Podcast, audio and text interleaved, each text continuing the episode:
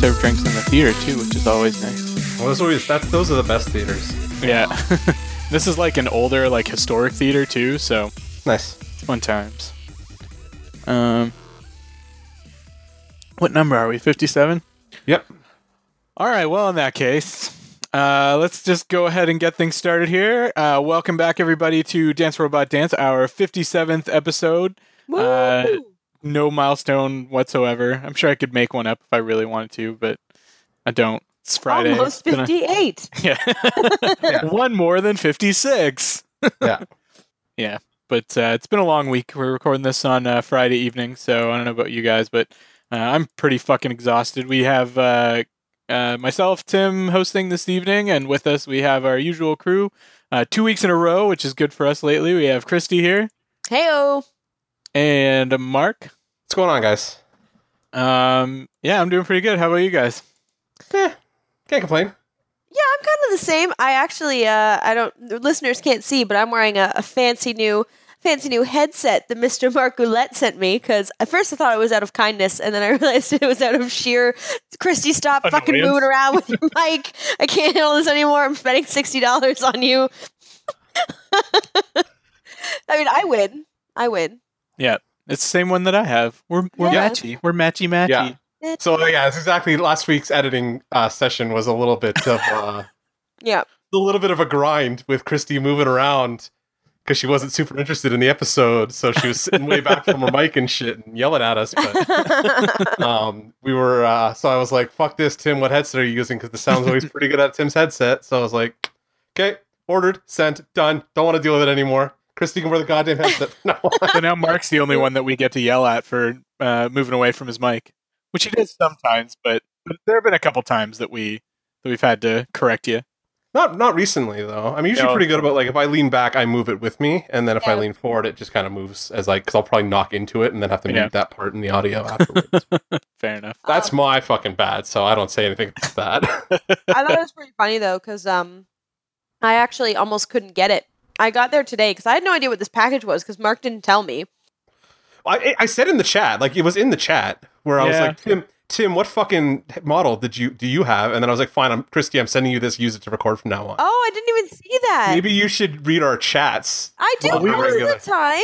Mark, Mark, you and I were flooding the chat, uh, especially much this week. Thank you, Tim. A, a little Yeah. more than usual, I think. That's so- Yeah, Um, to the point where we went into a separate chat today so that we could talk about uh, defenders. So we could do spoilery talk about defenders. Yeah, and not bother Thanks. Christy. Yeah. No, I, I feel bad. I try to respond like I mean I usually go back and read it. Like you got I usually do. But it was pretty it was pretty flooded. Um Yeah. but uh no, it was funny though, because like I got there the mail the mail place closed at uh six o'clock and I got there at five fifty eight. Oh wow. and, like ran in and was just like, I'm so sorry, I'm that douchebag and like slammed down my thing. And um they gave me this package and then like ushered me out, but they weren't gonna give it to me because it was for Kay Bolton and all of my IDs say Brianna. Sorry. So I the guy didn't know, like he was like, I don't know if it's I supposed to give be your to address. Well, I eventually I, we both figured that out. He was like, "Do you have anything that just proves your address?" And I was like, "Uh, yeah." And like I had given him my health card because that's usually what I do. Oh, okay. So it was just like funny because he was like, I don't know, I'm sorry, that just doesn't seem like legit. And I was like, fuck. You should have just addressed goddamn it to the underwear fairy, Mark. I, yeah. Well, next time I will. At, at Christie's address. yeah.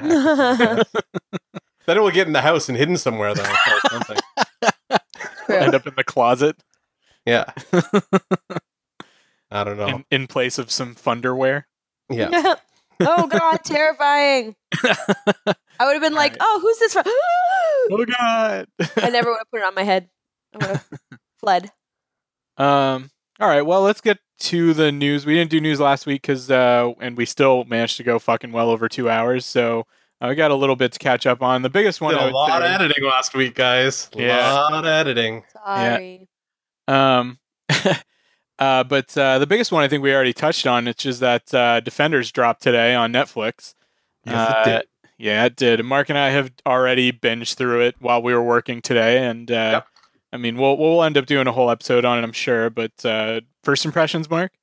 I thought it was really good. I super enjoyed it. Um, it, it felt it's a little more like it's kind of Daredevil season three and Iron Fist season two in a lot of ways because like that's kind of the main thrust of the story. But like, no, it was really well done. I thought. I mean, I had like a couple little issues here and there, but nothing that detracted from my enjoyment of the series. Yeah. it was a hell of a lot better than sitting here just like concentrating on work all day. I can tell you that much. New Daredevil is always good. Is always a happy time. So Mm. Uh, yeah, I liked it as well. I mean, uh, the the reviews coming in for it are sort of, I would say, like uh, middling to good kind of thing. Like they're not as glowing as maybe for like Daredevil or Jessica Jones, uh, or like the first half of Luke Cage, where Yeah. where they were only reviewing the first half of the season kind of thing. I think again they were doing the same thing. Like maybe maybe they waited till today to, to Mhm. release them, but I've seen reviews coming out already, and they were like, "Yes, this time we only saw the first four episodes again, or whatever." Like Mm-hmm. they did with the other. They always seem to do that with all of them, but um, so I can see if they had issues, but like I don't know. I liked I liked it the whole way through. Like I don't know if anybody had it. I think that the only thing that like Tim was saying in the, our, we had a little private chat going on. And Tim was like, "Oh, you were like, oh, I hope it doesn't take so, too long for them to get together." But I think like all of them were in the same room by the third episode or something like that. Yeah. I was like, "This is that's totally fine." Oh, okay. It's like they kind of paired off in the second episode, and by the third episode, they were all like in a room together. And I was like, and it didn't it didn't feel overly forced like it felt pretty natural getting together and stuff which is always one of those issues with team stories Yeah. um, but So wait- yeah we don't want to we don't want to get too much into it because christy hasn't seen it yet so we don't want to spoil You guys it, watched the whole series? it's eight, eight episodes so we watched it it's a working day Yeah. What? I worked I thought home you'd today. watched the first episode. No, no no, no, we, no. we both we both blew through this because we were both working from home today and so we were Yeah. just messaging back and forth all day being like what point are you at what point are you at Yeah, episode episode six, Oh episode God. five, whatever. That's Yeah. a new level of nerd. Not really. last time one of these came out, what was the last one that came out? Oh, Iron Fist. Okay, no, Iron Fist took me a little while to get through. But like Luke Cage, Luke Cage, I was off. I think. I don't think I was working yet. Um, I was done by like six o'clock that night or something like that. Like I got up and was like done. I finished it the first day. Yeah. Wow. Um, but yeah, I'm sure we'll have we'll have more for you on Defenders in a future episode, maybe the next couple weeks or so. Um, what else? So uh, there's some world news or U.S. news that probably uh, deserves mentioning uh, with the events that happened in Charlottesville. I don't want to get too much into the actual events, but I did see a lot of sort of nerdy responses to it throughout the week Yeah. um, like articles where they were talk like uh, where they like unearthed one of uh, Stan Lee's old like uh, columns about racism and like uh, articles talking about like how superheroes always have this you know long uh, uh, history of fighting Nazis and stuff like that. Yeah, yeah. so uh, that that that was fun to see and a nice nice reply. Uh, I think by the industry or the industries, the nerdy industries. Well, just like that and the fans too, because it was. I'm pretty sure it was a fan that pulled that soapbox up and like posted it because I shared Yeah. it on Facebook based on that. I think so. Yeah, the soapbox. That's the Stan Lee article, right? Yeah. Yeah, the soapbox is uh, Stan's old like letter column. Yeah. in Yeah, like yeah, 60s Marvel books. So Yeah. Um, see, that's that's funny that like of the nerd reaction. You guys see the um the Arnold Schwarzenegger reaction? Oh, was was that the one with the puppet or whatever? The That bobblehead? doll? I saw it Yeah. getting Yeah, the posted around, but I bobblehead. didn't watch it. Yeah, I haven't Actually, it yet. pretty good. Yeah, he's been pretty good at taking down uh, taking down Trump. Yeah. Yeah. Um, Um. And somebody needs to like actually take him down, though. I think at this point it's getting Well, pretty ugly. let's, maybe let, no, let's not record that and uh, have it on yeah. the air. Seriously. Oh, I Steve could I could Bannon's delete that. Since I'm up for my uh, for my citizenship in the next few months, yeah, Steve Oh, Bannon got uh, Oh, today, yeah, as yeah. well. My favorite Steve Bannon article I ever saw was today. That was uh, somebody asking if uh, Steve Bannon has dragon scale. no, that's just alcoholism. I think. yeah, basically. Um, but yeah, politics is really depressing right now, and we're not really a political podcast. So let's go to non-political stuff. It's hard to find news that's not that lately, though. You know Oh. what I mean? Uh, what we didn't what we did miss when we talked about Defenders was the Punisher teaser. Did you get that at the end of the uh, of Yeah. the show? yeah, which is stupid because like they would have. I think it would have skipped because of the way Netflix does things. Like it, it, it would have. Yeah. I don't know if it would have auto played it kind of thing, but I actually Yeah. went back and clicked on it because I wanted to watch all the way through the credits. And I was Yeah. like, these credits are really long. There's still a couple minutes left, and then the Punisher teaser is at the end, and uh, yeah, it looks Punishery.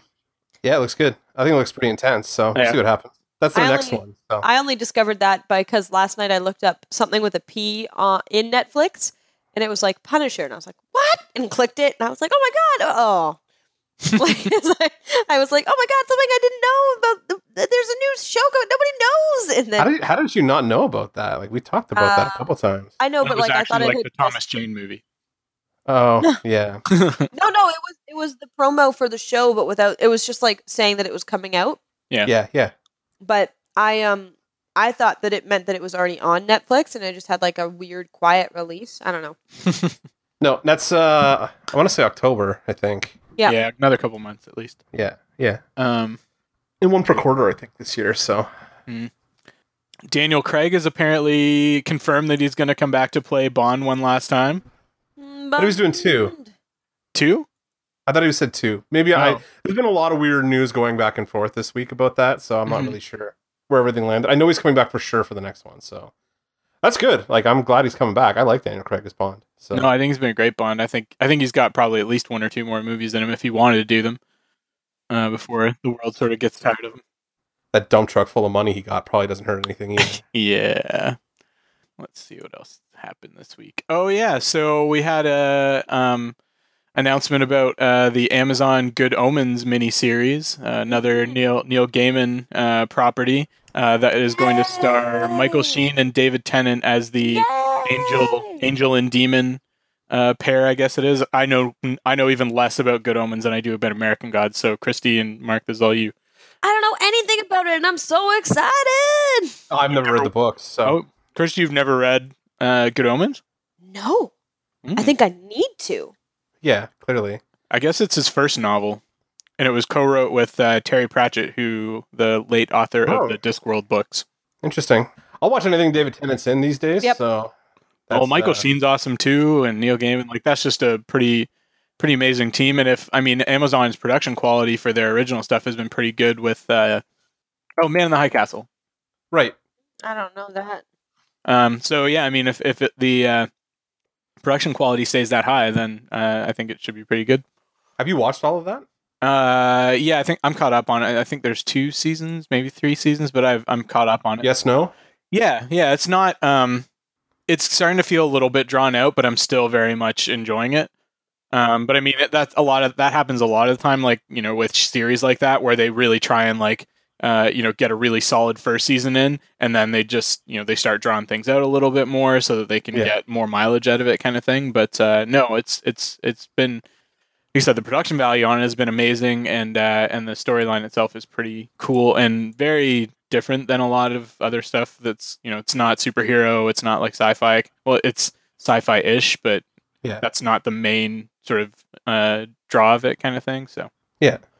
Um, No, I've heard good things. I just I, I haven't actually talked to anybody who's actually watched it, so Mhm. I don't I wasn't sure if I was going to sit down and watch it. It does sound intriguing. It sounds like a lot like the the story from the uh, the modern Wolfenstein games.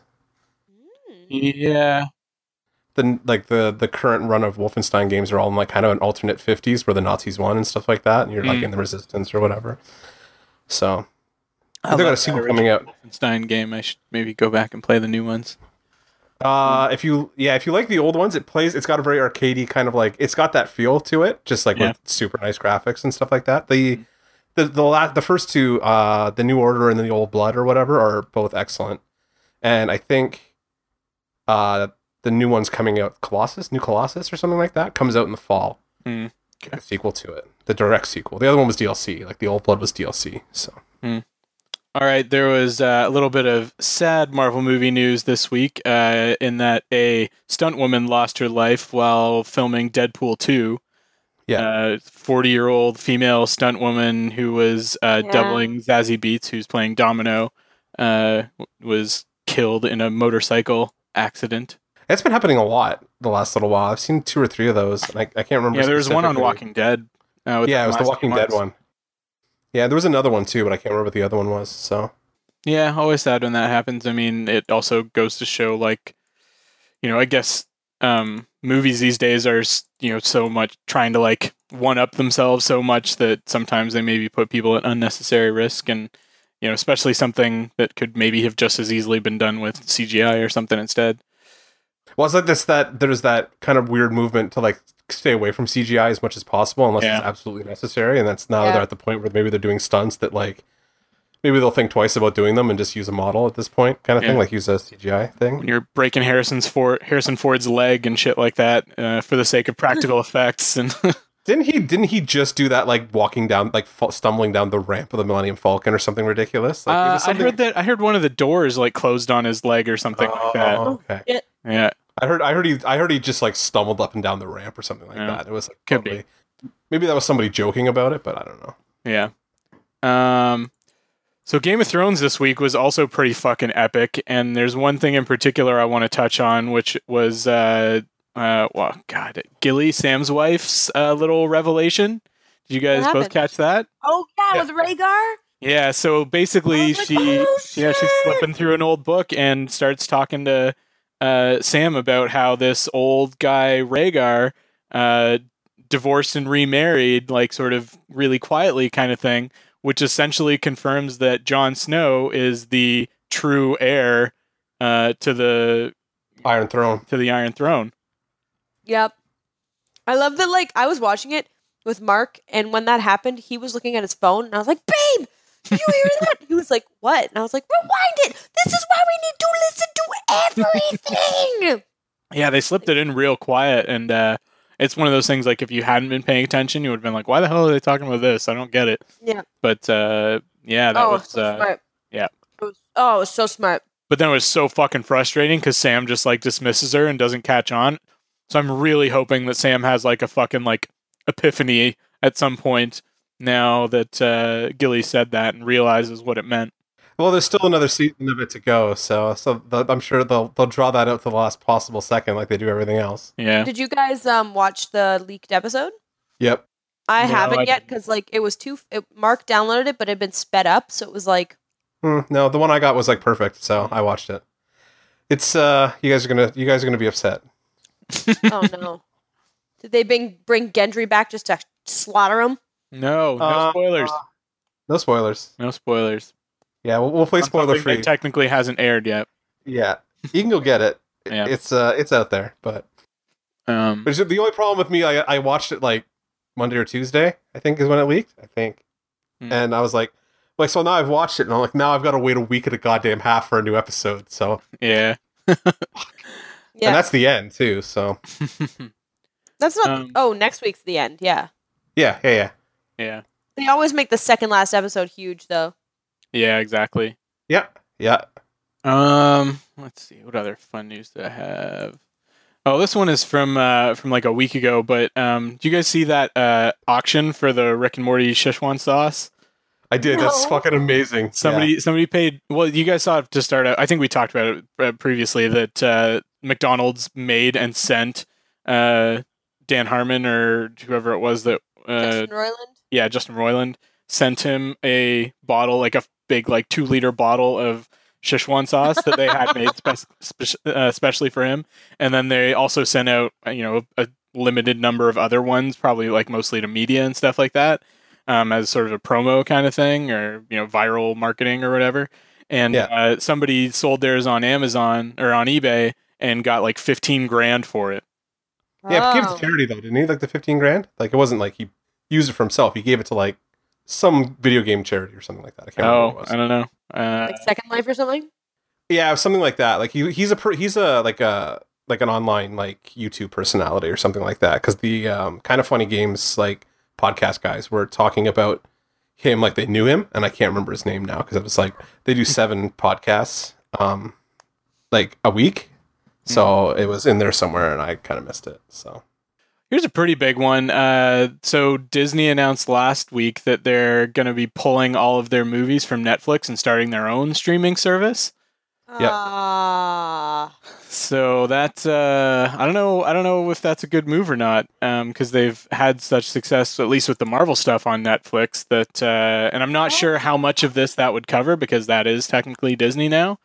it covers the movies from what I understand so far, but um the Netflix series um are staying where they are. So original right content, original content made for Yeah. Netflix doesn't. It's just stuff that's licensed to them. That Yeah, I think Yeah. that's what's going away, and that's not even in. Well, I mean, you're in the states, so it kind of affects you. It doesn't affect Canada right away, as far as I know, because they Mhm. haven't like shored up everything.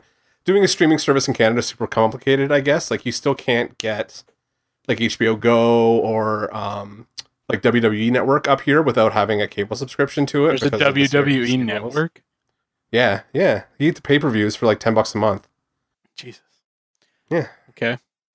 But yeah, so I, I don't know if that's the right move. Like, I think that, you know, Netflix has such a massive, you know, user base right now that that's probably the best way for them to get their content out to people. Um, maybe Yeah. they weren't getting the best deal from Netflix or whatever, but uh, I don't know. Well, it's like it's a fragmenting thing again, right? It's Yeah. the same problem you have with cable, where like you end up paying like, what's the argument? It's always like, okay, the best part about Netflix is that everything's in one spot.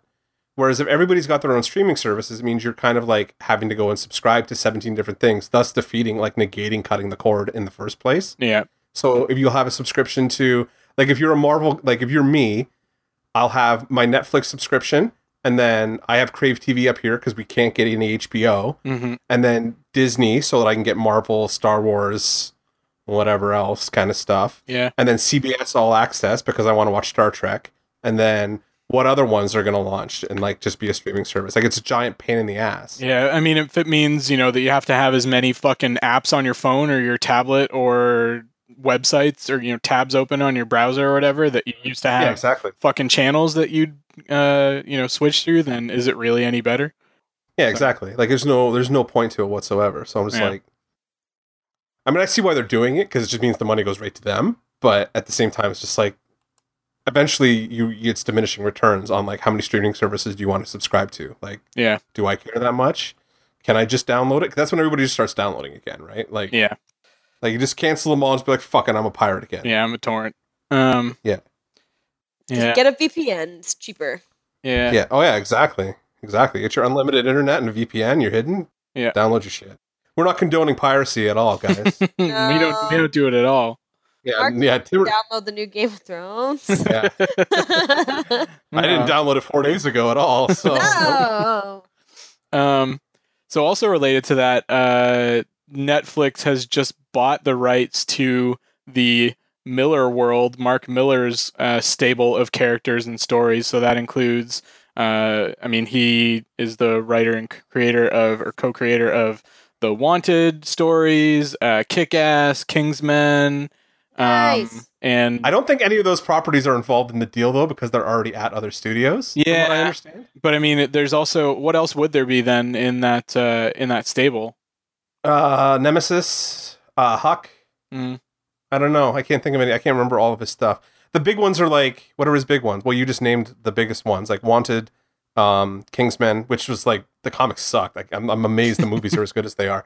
Kick Ass was like a thing. I don't know. Like I don't know. Yeah. I mean, like it's curious because they bought like it's a big deal for Mark Millar or Mil- Miller or whatever, however you pronounce his name. But it's it's a weird. Like I think most of his big properties are already tied up, so it means he's getting. He's gonna have to go back and create new properties to dump on Netflix, which I'm just like, Yeah. I don't know. I want to see Nemesis kind of happen at some point because that was an awesome book. But Yeah, but I mean, it's nice that they're still going after new properties, kind of thing. Uh, Yeah. Even Oh, yeah. They're losing big properties. Yeah. Uh, got to replace those. I'm, I'm assuming at some point they'll lose those Marvel shows and they'll get shunted over to Disney or whatever. yeah. Um, so I it would be nice for them to have some kind of content to back that up with. hmm Somebody else, I think Amazon bought Kirkman's stuff too. The Skybound? Uh, I remember seeing something about that, but I don't remember who it was. Might, it might have been Hulu. Might have been Amazon. Um, I can't remember. It was Amazon or Hulu or Yeah. something like that. Um, Yeah, Kirk, that's a that's a money making machine. Like Millar's stuff makes money in the theaters, kind of, but like Walking Dead's a huge fucking deal, even if I don't watch it. yeah. I'd love to see like an Invincible movie at some point. So Yeah. That's, yeah. I'm sure that'll come out at some point because it is a pretty pretty acclaimed series, and it seems like it would Yeah. adapt pretty well to like a rated R movie or a Yep. uh, or a, A rated R miniseries or something like that. I don't know if they could pull off the- special effects required to do that in a uh, a TV show because it's pretty like Gruesome. And, epically. Well, it's gruesome first of all. But it's also like very like galactic spanning kind of thing. Like lots of aliens and weird shit going on. Yeah. It's a great comic. Great fucking comic though. It's almost done actually. He's finishing it up soon. So Um, in the dregs of the uh, streaming world, YouTube Red is apparently making a Karate Kid sequel st- series called Cobra Kai, and Ralph Macchio is back for it, and also some of the other stars, quote unquote stars of Karate Kid as well. Ralph Macchio. Is uh, is Elizabeth Shue back?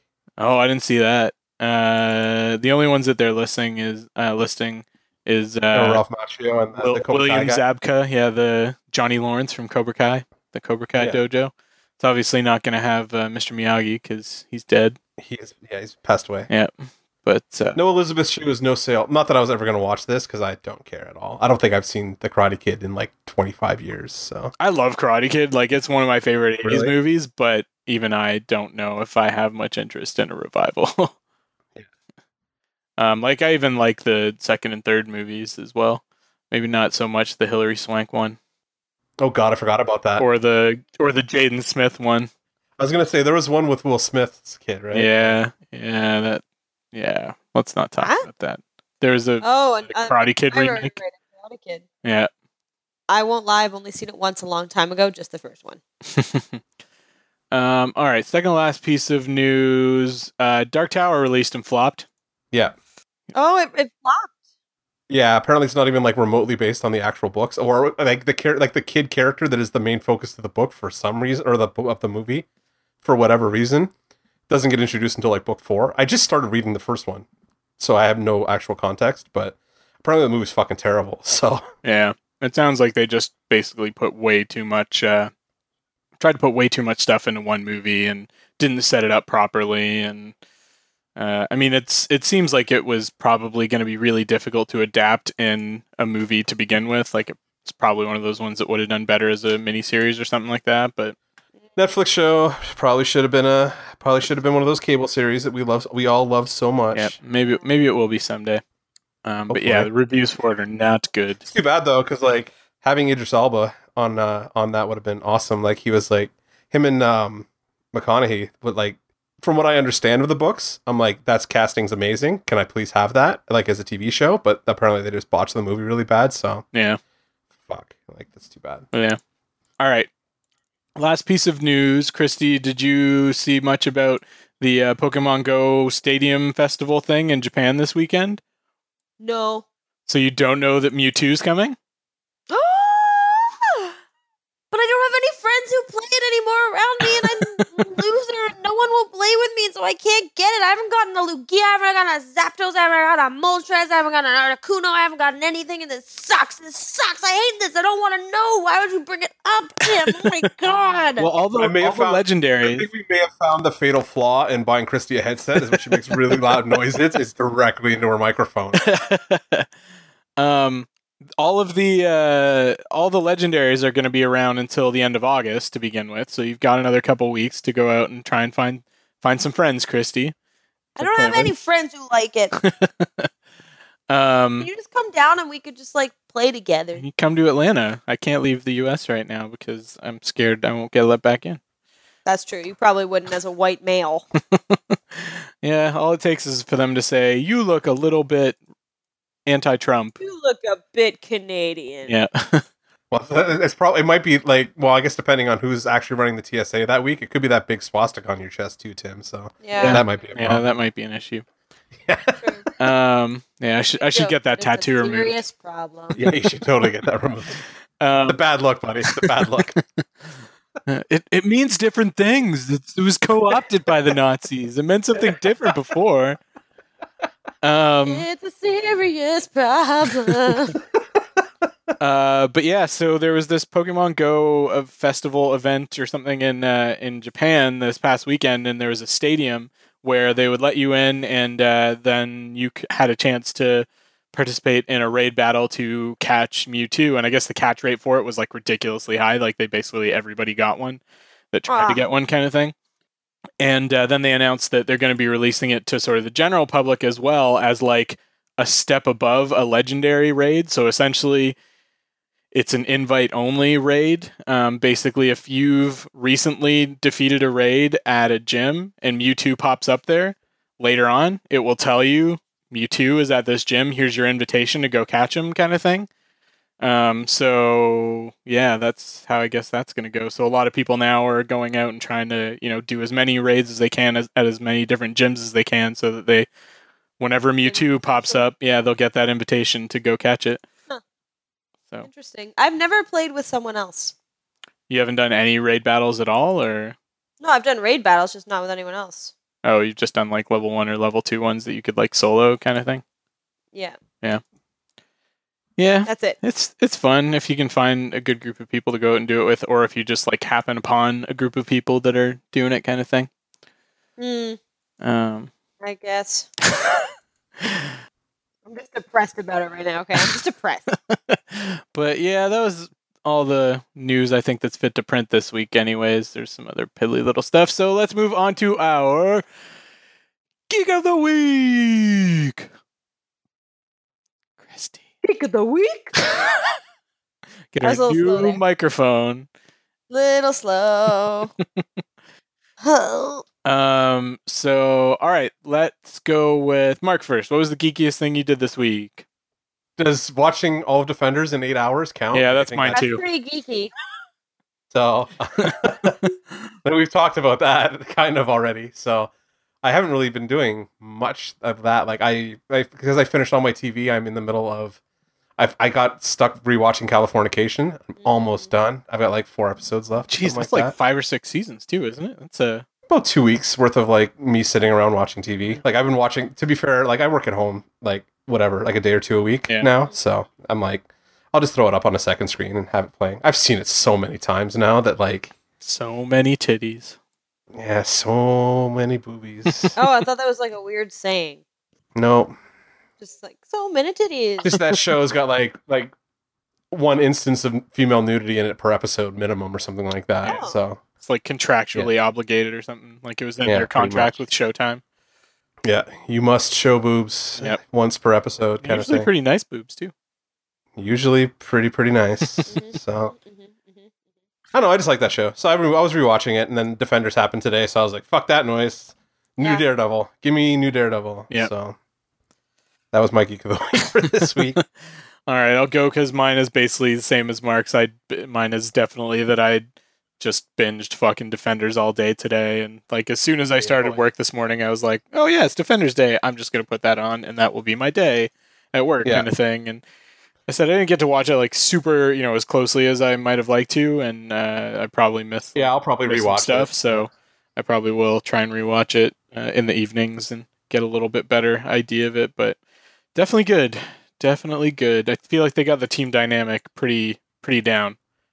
Yeah, I like the dynamic of like everybody kind of interacting. Yeah. So that was kind of the best part. Was like anything like plot related. I was like, yeah, whatever. But like when they were just kind of like riffing on each other, I'm like, this is Yeah, they really got they got the actors chosen properly to play the roles they Mhm. did.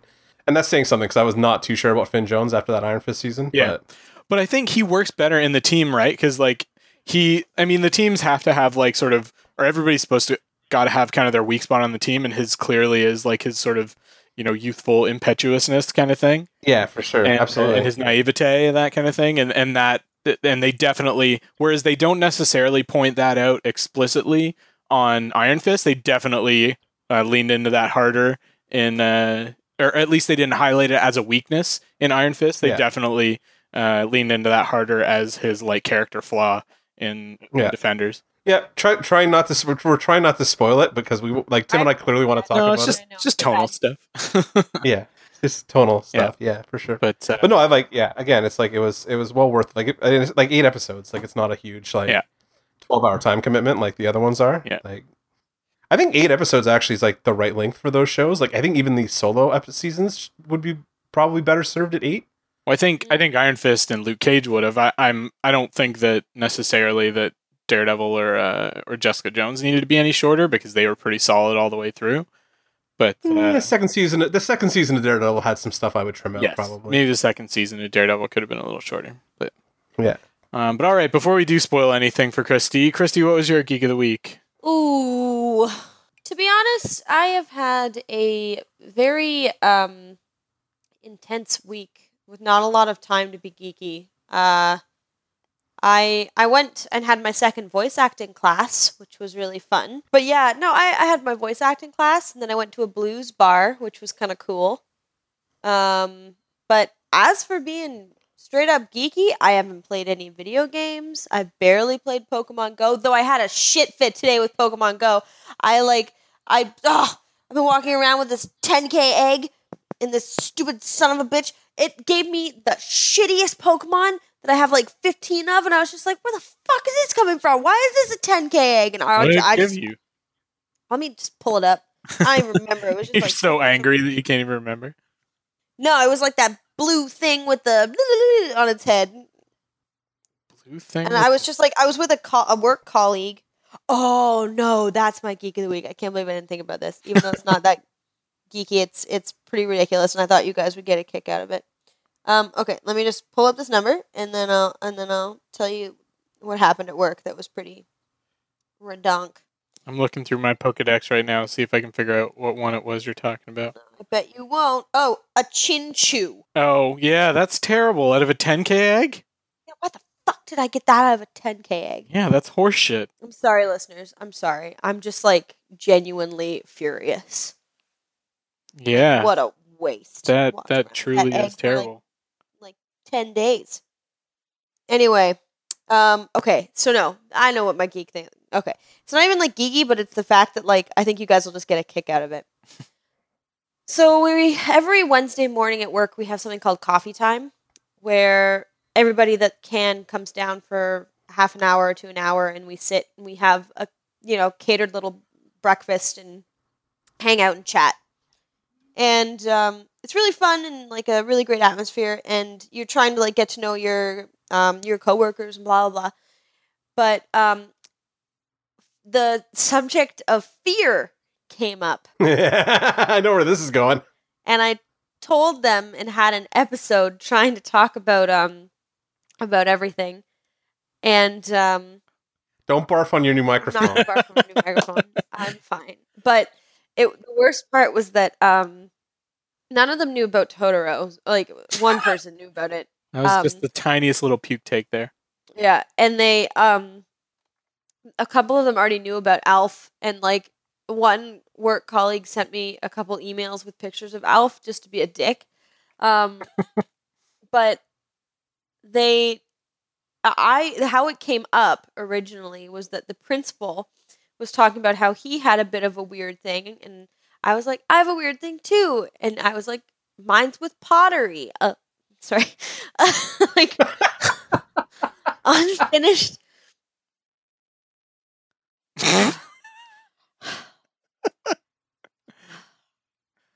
so unfinished pottery Unglazed pot- pottery. they oh god and so they all just died and like people kept bringing it up all day when i was like trying to do it to like to like bond and they totally turned it against me That's how you bond with your team is by finding others' weaknesses and picking i on them. thought it would be them. to open up about your weaknesses No, no, that's a that's a silly that's a silly expectation, Christy. anyway that's uh that's uh that's my that's my week you gonna recover from that? i'm good i'm good i'm good You can't blame us this time. That was you did that to yourself. Self-inflicted. All right. Well, with that, let us move on to our meat of the episode. meat of the episode mystery meat Oh, that's what I was gonna say. But me baker street meat Baked meat. baked meat so this week, ladies and gentlemen, we are going to talk about the show that you decided that I should watch, which is Sherlock. What an awesome like response that you got. Yeah, and I'm hoping that uh yeah, I want to do more stuff like that. Um I mean, we've gotten some good like recommendations on music and stuff like that as well from some of our listeners and that kind of thing. But uh yeah, that was great and I'm to go back to that list and see like maybe what came up as second most for my next show, but uh between then, which is like 2 weeks ago or something like that, and now I've burned through all four seasons of Sherlock, um which I mean, granted they're not a lot of episodes, but they're fucking long episodes. They're each one is basically a movie. yep, pretty much. Um, but before we get into the modern uh, Bandersnatch Cumberbund Sherlock, uh, I want to get a little bit into uh, the history of the character itself, or particularly our history with the character. Had do you guys like really immerse yourself or been exposed too much to any other Sherlock Holmes properties before this, whether it's like a book or a TV show or movie or anything? Well, the Robert Downey Jr. Robert Yeah. Downey Jr. stuff, um, and then um, Basil of Baker Street from uh, the the uh, Great Mouse. Oh Detective. Jesus! Right. It yeah, that's true. counts. Okay. Mine's more like I've read all the books and I watched my one of my favorite shows growing up was actually The Adventures of Sherlock Holmes was a BBC series with Jeremy Brett. I remember that bits and pieces of it. Yeah, I used to, used to play on A and E. I have the Blu-ray box set here. hmm It is uh it's actually really really well done. They're all super accurate to the books and stuff like that. Um it's an awesome show. But yeah, I've read all the like my dad as I started getting into like mystery stuff, dad gave me the books to read. I have a a couple really cool editions of them floating around the house. Um they're some of my favorite books to like go back and because they're so short for the most part, they're almost like novella length. Mhm. I can kind of blaze through one in like a couple hours. Like Mm. popcorn reading kind of thing. Yeah, pretty much. They're like popcorn reading now because like they're they're fun to read. Like they're adventure stories, right? Just like a little bit higher brow adventure stories, but like they make you think and they're fun. But yeah, I've read all. I've, so I read all the original Conan Doyle stories, and I used to watch that show. And I I mean, obviously, I've seen the Robert Downey Jr. show, and I tried to watch Elementary, and that didn't take super well, but whatever. so yeah, I've I've watched a lot. Like Sherlock Holmes is a character that I like a lot. So All right. Well, I guess I probably fall somewhere in between you two. Uh, I've I've never read any of the uh, like source books, but um, when I was a kid, uh, my parents, my, my mom probably, um, got me some of those illustrated classics. They were basically like sort of graphic novels kind of thing of a couple Yep. uh, like classic Sherlock Holmes stories. Like uh, one was I think it was like Hound of the Baskervilles and uh, the Speckled Band were a couple of them. I can't remember all the ones I had. I had maybe three or four of them. Um, and uh, so I and then I do remember I don't remember them very well, but I do remember seeing some of the of those old like uh, uh, BBC or whatever uh, series. I think the one that you're describing, Mark. Although there's been plenty Yeah. of them over the years, a lot of different ones over the years. Yeah, the Adventures of Sherlock Holmes is kind of the most complete. Like it's the one that's probably I don't like. I'm not a huge like who, or um Holmesian kind of like nut like all those Sherlock like Sherlock Holmes fans that are like really crazy Sherlock Holmes fans. Mhm. Um, but they that tends to be like the highest regarded series Mhm. up until like the point where they made Sherlock, and that's kind of a splinter fandom at this point. Yeah. Um, that's when it's like yeah, that's as book accurate as you can probably get and like shoot it kind of thing. So Yeah. Um, but then I also have another interesting connection with uh, uh, Sherlock, Holmes character and stories. So when I was a kid, when I was like 10 years old, I went on a vacation with my parents. And this is also kind of a embarrassing story with Tim. Um, I was like 10 years old and is like 1991 uh, and we went to on a trip to like germany and austria and switzerland together like two weeks or something like that and uh, one of the places that we went was reichenbach falls oh, nice. uh, which is uh, where uh, holmes and moriarty uh, famously battle and both of them perish although holmes eventually comes back um, Yeah, he gets better. yeah, he gets better. Uh, maybe the first instance of you know the character that Comic book, comic book hero like Yeah, resurrecting, kind of exactly. Or, sorry, Never- hero resurrecting. never actually dead kind of thing. Um, Yeah.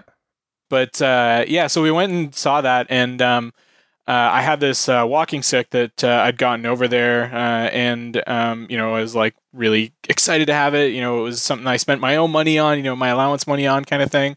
And uh, I, uh, my sister and I were walking like up the stairs uh, that go alongside the falls, um, and they're all like rock stairs. There's railings and everything like that, but they're a little like slippery and a little bit treacherous and stuff.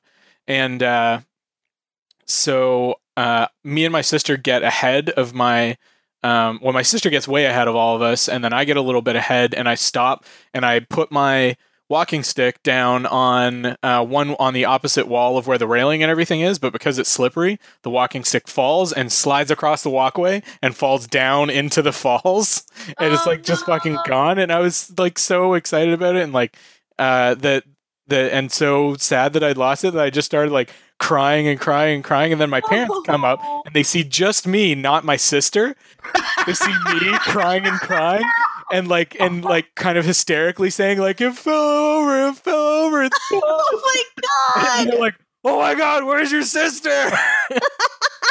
they start losing their shit and it takes me like, you know, a few seconds to realize that to you know to actually convey to them that it was my walking stick that fell over. I was like, "It fell over." Oh my god, oh that's God, fucking hysterical. Oh my Like, give gosh, my your parents- parents. a total fucking heart attack. Oh, Thinking your that my poor sister- parents. Is gone. Is has fallen down the met to the met the same fate as Holmes and Moriarty. God, that's well, so Moriarty anyway. Yeah. fell over. It fell. Oh my That's fucking hysterical, man. Um, and then I actually like when we went back down, like my parents were like, "Yeah, it's gone." I was like, "Can we go look?" Because like the bottom of the falls, like it's you know there's a river, but it's not like a huge river kind of thing. Um, so I went like, "Can we go look and see if we can find it?" And obviously, I couldn't fucking find it. It's probably in eight million pieces or something like that because it fell like hundred feet or whatever. But yeah, that's my story about Reichenbach Falls. Mm. That's kind of hysterical, actually. But okay, so now that we've talked about our history with Sherlock Holmes, uh, what are you guys' general feelings on the uh, what is it? Started 2010, the uh, Bene- Benedict Cumberbatch. I guess I'll say his name right at least once, and uh, and uh, Martin Freeman uh, version. I love them together.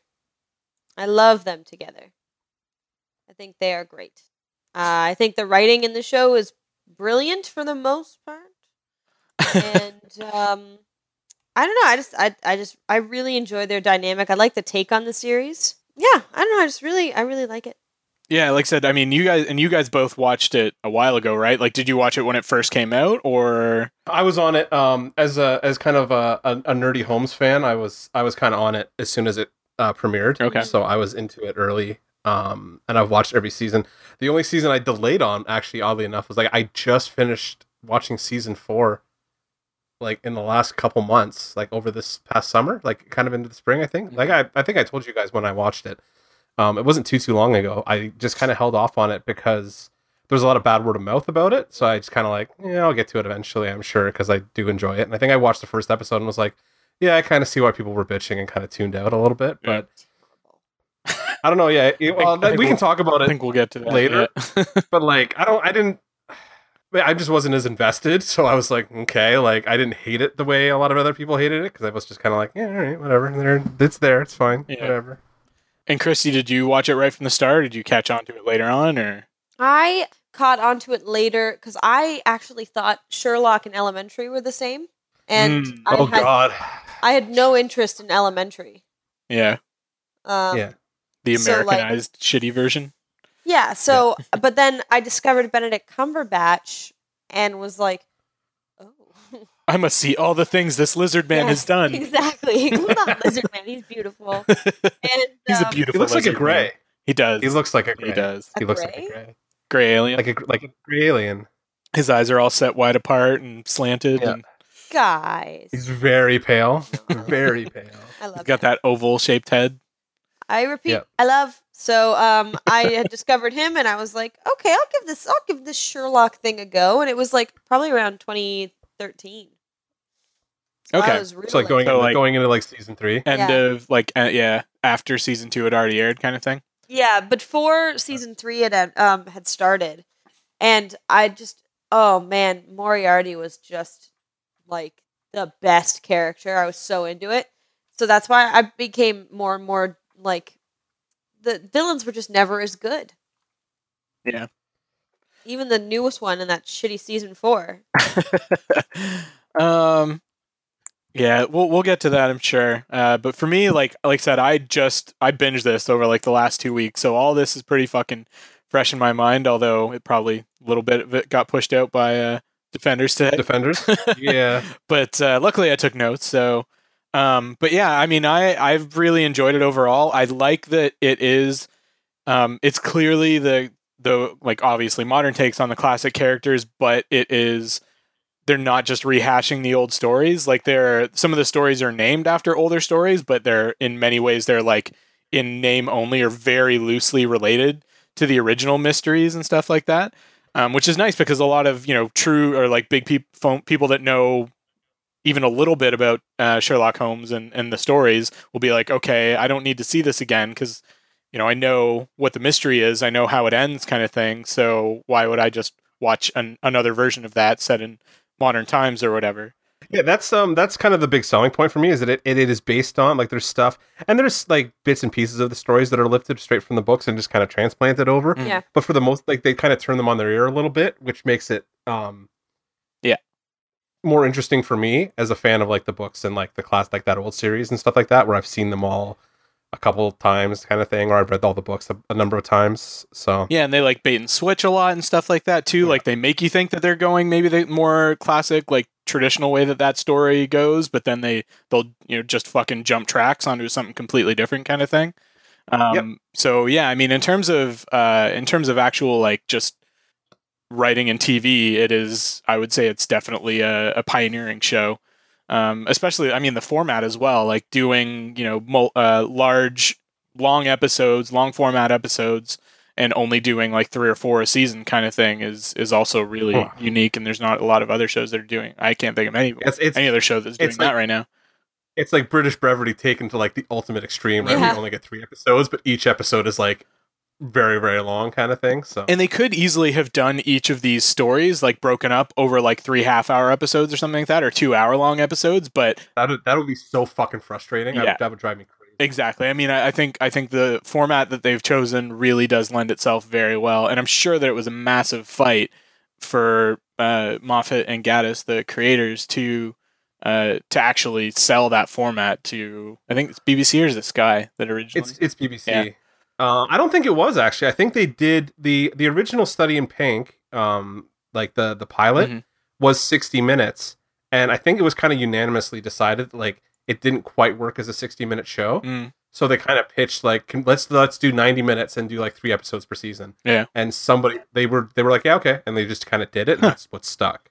interesting. So I might be I might be wrong, but I think I read that somewhere at some point where they were like, Yeah. that was kind of the format they decided on after doing the original pilot, Mhm. and then like they were just like, no, this this works perfectly for this show, so let's just stick with it, Mm. and that's what it is now. Like that's what Sherlock is, Yeah. because that's the big joke, right? Like they've signed on to do like, um, like ten for ten more years or something like that. Yeah. At one point, they signed on to do a bunch more years, and like the fandom was just like, yay, six more episodes, kind of. Yeah. It's true though. It's true. Yeah. Yeah. Yeah, and I mean, and it's become sort of legendary in terms of the gap between seasons now as well. I mean, particularly with uh, Benedict Cumberbatch and Martin Freeman having both become such household names since. oh, they're huge. I mean, and they weren't more- necessarily. I mean, Martin Freeman was pretty big before this, but really, Benedict Cumberbatch wasn't really big when this started in like 2010, and it's been the last like four or five years that he's really become a huge name in film. It's funny Yeah. though, because like they didn't have any other choices for him. It was he was always going to be Sherlock. Yeah. yeah. No, but I mean, like it. But since then, it's just become such a nightmare to get their schedules and all the supporting character schedules, kind of thing, to uh, line up where they can actually. Well, and I'm sure it also takes quite a while to write these really intricate stories and stuff like that too. Well, it's the writing. I think the production too is notoriously difficult because they are ostensibly shooting three movies back to back to back Yeah. kind of thing. Like it's almost like, and maybe not as effects heavy as like shooting like a Lord of the Rings back to back, or like I guess right now they're shooting Avengers four, three, and four back to back. Yeah.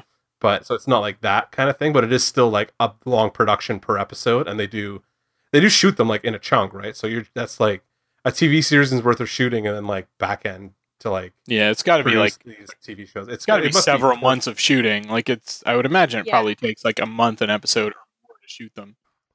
Yeah, absolutely. And like Moffat's obviously, well, up till now was busy. Like he was always doing like at least one other show at the same time because he was on Doctor Doctor, Who, Who, yeah. as well. In the But he was also like he did um, that years. Jekyll show.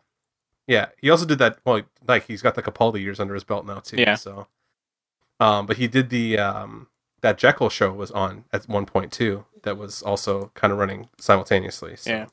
And Mark Gatiss obviously has bit parts in Game of Thrones like once a season, so that's got to take some time because God only knows where they shoot that. who the shit, fuck is he in Game of Thrones? He's the banker.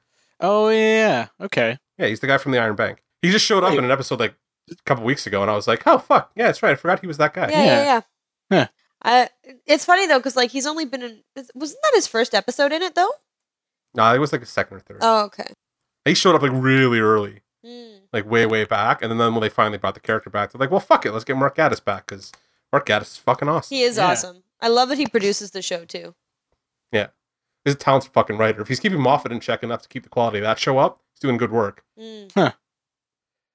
I did, had no idea at that point that that was the guy that fucking plays Mycroft is one of the co-creators as well. Yeah. There you go, learning Hey. things.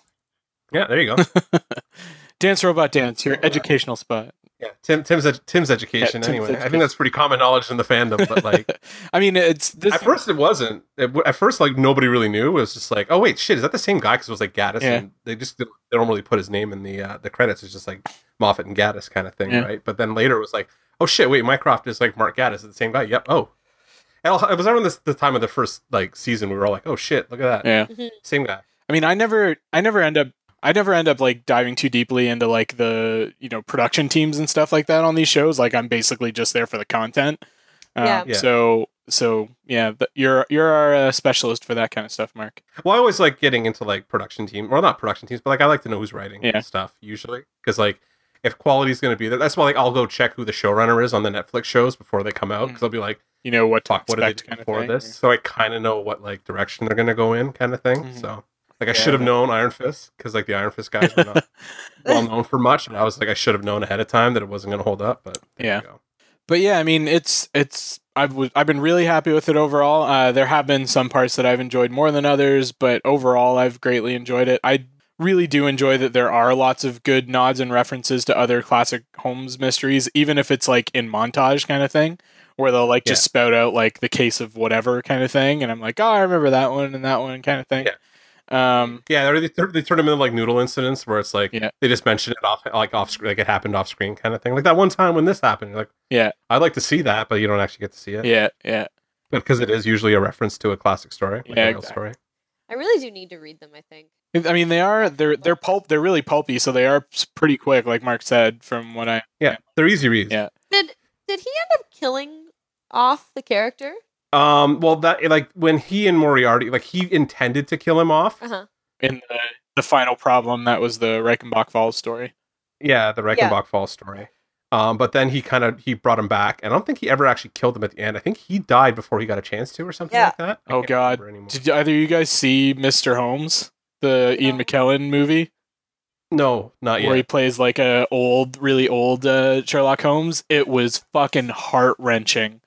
It was Yeah. so good, but it was also really tough because um, it was like Ian McKellen playing basically uh, a version of or like an older, you know, in his 80s Sherlock Holmes, like retired, um, but he's st- starting to get like Alzheimer's. His memory's starting to go on him, and he's like Yeah. desperately trying to solve like this one final case kind of thing, but he's having so much trouble with his memory that it's Oh. it's yeah, and It's like devastating.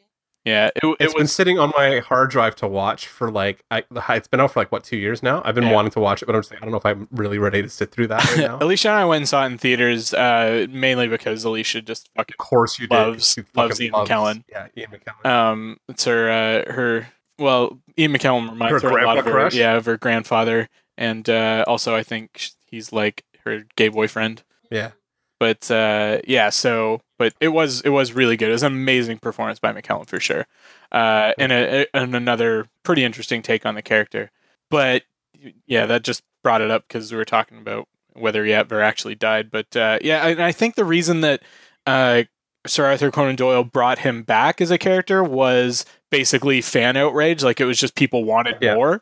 Like they were writing him Yeah. letters and letters and letters and saying like, "Oh my god, I love these books. Please don't let it be over. I just want more." And eventually he just caved to the pressure, kind of thing. Oh. And Yep. Started and found a you know wrote him back in, kind of thing, or figured out a way to get around his death or whatever, I don't know, I'm trying to remember if he even, like really mentioned what happened. Like, or if it was I think it just was like and and Holmes is back. yeah, I think it was kind of like, like, no, I think he kind of like reappeared, but it was Yeah. like a thing. because it wasn't an era where like people were super concerned with continuity like they are today and you know most a lot like any other form of serialized media kind of thing Yeah. The books are surprised. They the books surprisingly hold up really well in terms of that, though. Like they, they do reference back to older stories and stuff a fair bit. So like Oh, cool. if you, it's almost, but it's more like the way it was treated back then would have been more like a bonus. It'd be like, oh, that's cheeky. He's referring back to this story that I read like two years ago or whatever. And if you remember it, that's great. But if it does, it doesn't affect the story. Not like now, where like if you missed an episode of Game of Thrones, you're fucked for the next episode, kind of Yeah. thing. Because they're, they're expecting you to have like all that knowledge encyclopedic knowledge, of everything that's going on, in spite of the fact that I can't remember like more than four Or- characters. Fucking or at least the wikipedia page open at any given Well, time there's yeah. You're like who the Yep. fuck is that Yeah. but all right well i mean uh, it's pretty clear just based on our discussions and based on the show itself that uh, the show is extremely fucking character driven so let's dive into favorite and least favorite characters. Um, I mean, let's just skip Sherlock because I think that's pretty obvious that he's like the core of the series. But uh, in terms of, I mean, unless anybody really has something that they think is revolutionary to say about him and his performance, and I don't know. No, all right. Well then, Well, I just yeah, he's. I mean, you guys know how I feel about about Cumberbatch. Um, Mhm. I just think that there, and I'll I'll just say this quickly. I think that the way he is able to, um, the subtle, the way he plays Holmes subtly with like a bit of autism. oh, he's on the Uh, spectrum somewhere for sure. Yeah, like he he's on sitting on the spectrum. I think it's fascinating though that like um I I just I love the way that um his performance goes with like the bits of text that happen around his head when he's like trying to connect Yeah. ideas and like um but again it's it's more the subtlety. That's why I really like Benedict Cumberbatch in almost everything he does because he's always he's got these like really good instincts for like he just really he really connects with the character when he's in it. Like uh, Doctor Strange had some Holmesy kind of qualities, but he was still like different enough, even though they're kind of similar-ish. Yeah. So like I don't know, I just S- thought similar level of uh of self-absorption i would say Yeah, and sort yeah. of disconnectedness kind of thing um but yeah i would agree that the, there's a lot of there's a lot of really good subtlety his, to his performance his timing is really really excellent Mhm. um like there are times where you know he's just spouting off uh dialogue like crazy kind of thing there are other times where his you know timing is a little bit more slower paced but it's you know suited kind of thing and so uh yeah i mean I, I i can't see anybody else that would perform that that quite the same way yeah. So that's that's what I'll say about it. all right uh Like, I think his performance is not like it's not what I would call it's not like a book accurate performance or anything like that. Yeah. But I enjoy the way he does it. Like it's a different kind of take on the character. Um, Yeah, agreed. I mean, it is, and I I love it. uh, I love that take on the character. That I mean, I would say that um, Sherlock Holmes can often be portrayed as sort of a Mary Sue, like you know, perfect kind of character, like nothing. well, he very much he very much wrong? is like he's but but here, but here they show the failings of that, though, right? Like the Yeah. where where that um, goes wrong for him, and where that uh, that affects his life and his relationships and stuff like that a lot Yeah. more than I've ever seen in a Sherlock Holmes story, whether it be the Downey Jr. or the original stories or the TV series or whatever. yeah. The, the original series, like his big failing is the drug use. They really lean on the like Really? uses the opium. Yeah, they uses the opium. Oh yeah, he, he he's a massive opium addict in the original stories. Um, he uses it to occupy his mind when he doesn't have a case. Like Yeah. that's his Yeah. thing. Well, I knew I knew that he was an opioid, but but do they really play up the actual negative aspects of it, or is it basically just that he's he uses it to effectively expand his mind and whatever? No, they play up the negative aspect, like Okay. the, the socially, like the the him using it to kind of like escape, kind of thing, like to sh- shut his brain off because it's always fucking operating at 100 million miles an hour, Yeah. kind of thing. Because he's that's Huh. he's supposed to be that like super detective, like in the original stories too, where like everything he's just processing the information at a rate that's be- like, higher than everybody else, like the character like in Sherlock. Yeah, But he uses he uses opiates to like kind of dull that a little bit, and like they abuse it. It is they very much like there's definitely it's like episodes of the show or like in the books where like Watson has to kind of drag him along because he's just been in like a week long fucking bender Oh. or something like that. Yeah. it's, like I had no So, idea yeah. of that dimension of the uh, the original character. I mean, probably because a lot of the stuff that I was brought up on was sort of kiddified versions of it, and they're probably Oh, not yeah, going to yeah. show Sherlock Holmes in an opiate den at a in like a you know comic booky kind of version of the stories directed to kids. It's part of why I liked the um the Robert Downey Jr. version too because there is aspects like they play it up a little bit more like the comedic kind of like bohemian kind of lifestyle that like Yeah, Downey's version play like they play it up a little bit, but that is an aspect of the character that is canon, like it is in the books too, where he's like he's kind of a slob and he's always got he's a little bit absent minded in terms of like I've got four million things going on. Oops, I fucking left a burner on and like the fucking drapes are on fire over here, Yeah. but I'm pondering this over here so I don't notice it and Watson's gotta put it like that kind of shit's happening Hmm. or I'm despondent over the fact that I haven't had a good fucking challenge of a case lately, so I'm just gonna do a fucking shit ton of cocaine because yeah, I need something to do or whatever. Or he's they kept like that joke in the second one where he's drinking formaldehyde. Like that's a joke from the book. Like they actually like, you know what you're drinking, right? And he's like, that's for fucking like eye surgery. He's like, yeah, I know, I know exactly what I'm doing, but he obviously experiment. like a fucking Yeah. a rampaging drug addict in some aspect. Huh. So Ah, rampaging drug addicts.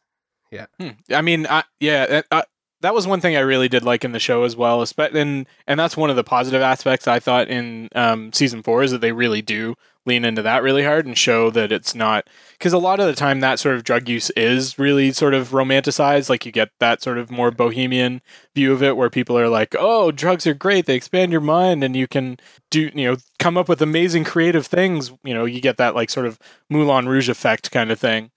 Um, Yeah. Whereas here it was definitely very much like, okay, maybe it does have some benefits, but obviously it comes at a massive cost to him, kind of thing. Yeah, they- they've shown it to be a, a hazard to him in, in like the classic like literature stuff too. So Yeah. it's not like it's played. It, it's played for laughs, but it's also played for like he's do he's self destructive in a certain way, kind of thing. Yeah. So Well, I'm, I'm glad that they're not playing it for laughs here because in the modern era, I don't think they could really make that work. No. Yeah. well, they didn't. They did in the Downey Jr. movies, so like I don't see why that wouldn't. yeah, but those weren't set in modern times. Those are set period. No, that's true. Yeah. Set period specific. Yeah, but obviously this the classic stuff set Yeah. in that period too. Uh, all right. Well, let's spin off other like favorite characters besides Sherlock in the series, uh, supporting characters or starring characters. Um, I really like the um chemistry between I know I said earlier Freeman and uh, Benedict Cumberbatch. I think Mhm. that he plays a really honest John Watson. I really like his portrayal compared to, you know, the one in um in uh, Robert Downey Jr. universe. Jude Law. Jude Law, yeah. Law. Like I still like Jude Law's I like the um, Jude Law one. character. I do too, but I think that I, I prefer the it's more humanist version of Watson. Like there's so Yeah. much more. Uh, um, we see More so fragile. much more, and, fra- yeah, fragility and um, brokenness that the war has done to him. Well, there's a big difference between what uh, an ex-soldier like how they would be expected to behave in like a modern kind of setting Mhm. versus a um like classic setting, like a Victorian setting. Like you would expect to have, they were expected to have that stiff upper lip kind of thing back then. Yeah, That's canon as well. That Watson has always been an ex-soldier, uh, ex-military doctor. Fought in the Afghanistan war twice. Okay. Yeah, he fought. There was an Afghanistan war that the like that the Brits were involved Yeah. in back then. And he was involved in that, and then came back, Hmm. and uh, and that was just like fortuitous timing that there happened to be a giant war in Afghanistan when they launched Sherlock, so they could use pretty much the same backstory, Yeah. but this time they could tell it with like, yeah, he has PTSD, like modern kind of Yeah. um, storytelling tropes and stuff like that, versus then where it was just like that's part of his backstory is he's a military doctor, like that's where he got his training. Yeah. No, I love that aspect of his character, especially him. Like what he needed in his life was some of that action kind of thing to make him feel alive, kind of thing, and that's what Yeah. what Sherlock gives him. Hmm Um, Yeah. That I thought that was really really good. it's part of the it's part of the character um in the book too where he's like he's not really sure what he's doing with himself Mhm. at that point until he meets holmes and then Yeah. that's when he kind of like comes out of his shell a little bit more because he's off like you know in death defying situations and shit all the time Yeah, and it was an appropriate update too to have uh, him being writing a website about their adventures now Yeah, instead of sto- you know the the books and stories of their adventures kind of thing. Yeah it was like it was like it's it's his the modern version of him keeping a diary like Yeah. he did back then Mhm. kind of thing Yeah. so that's what the books are ostensibly watson's diary of like his Of their adventures with cases. Sherlock Holmes. Yeah. yeah. Um, I don't know about you guys, but I was also I I really like um the actress who plays Molly Hooper, Louise uh Yeah, Yeah, Louise. Yeah, she's Yeah. a great character. And is she a, ca- a canon character, Mark, or is she based on anybody? Or She is, but it's like there. She's never not as like not a major character Okay. kind of thing. It's the same. A lot of characters that they play up in like that have become like big name characters in like um just kind of like Holmes lore yeah, at length. Were like in one story. Like Moriarty really I think factors into like two stories over like Mhm. seventy five or eighty stories that are told to like that Doyle published total or something like that. Yeah. And like the same with um well Irene Adler. oh the the lady. Yeah, the lady, like they make her out to be this like huge deal in the show, and like in the movies, she they play her up too, right? But like she's really like one in one story, and they're not, they don't really specifically have like a huge bunch of chemistry in the story either. Like Mhm. it's, she just kind of gets the better of him in that story, Mm. and that's why I think she kind of becomes like a bigger figure in the lore overall, kind of thing, where they play up this like they have this star-crossed Batman Catwoman romance, but it's not so much in that in the books. Yeah. but. Yeah, I just really like how like um vulnerable she is to like her feelings with Sherlock. Oh, Ad, like Adler. Yeah, um, yeah, yeah. Molly. Adler and um Wait, Oh, no, Molly. Molly. both. Yeah. Both. Okay, Because like um Irene is like, you know, she doesn't want to believe that she has these feelings really for him. That's supposed to be part of the act. It's supposed to be part of the the pomp. Mhm. But for Molly, I'd say that she's vulnerable in a different way because she's just so obviously loves him.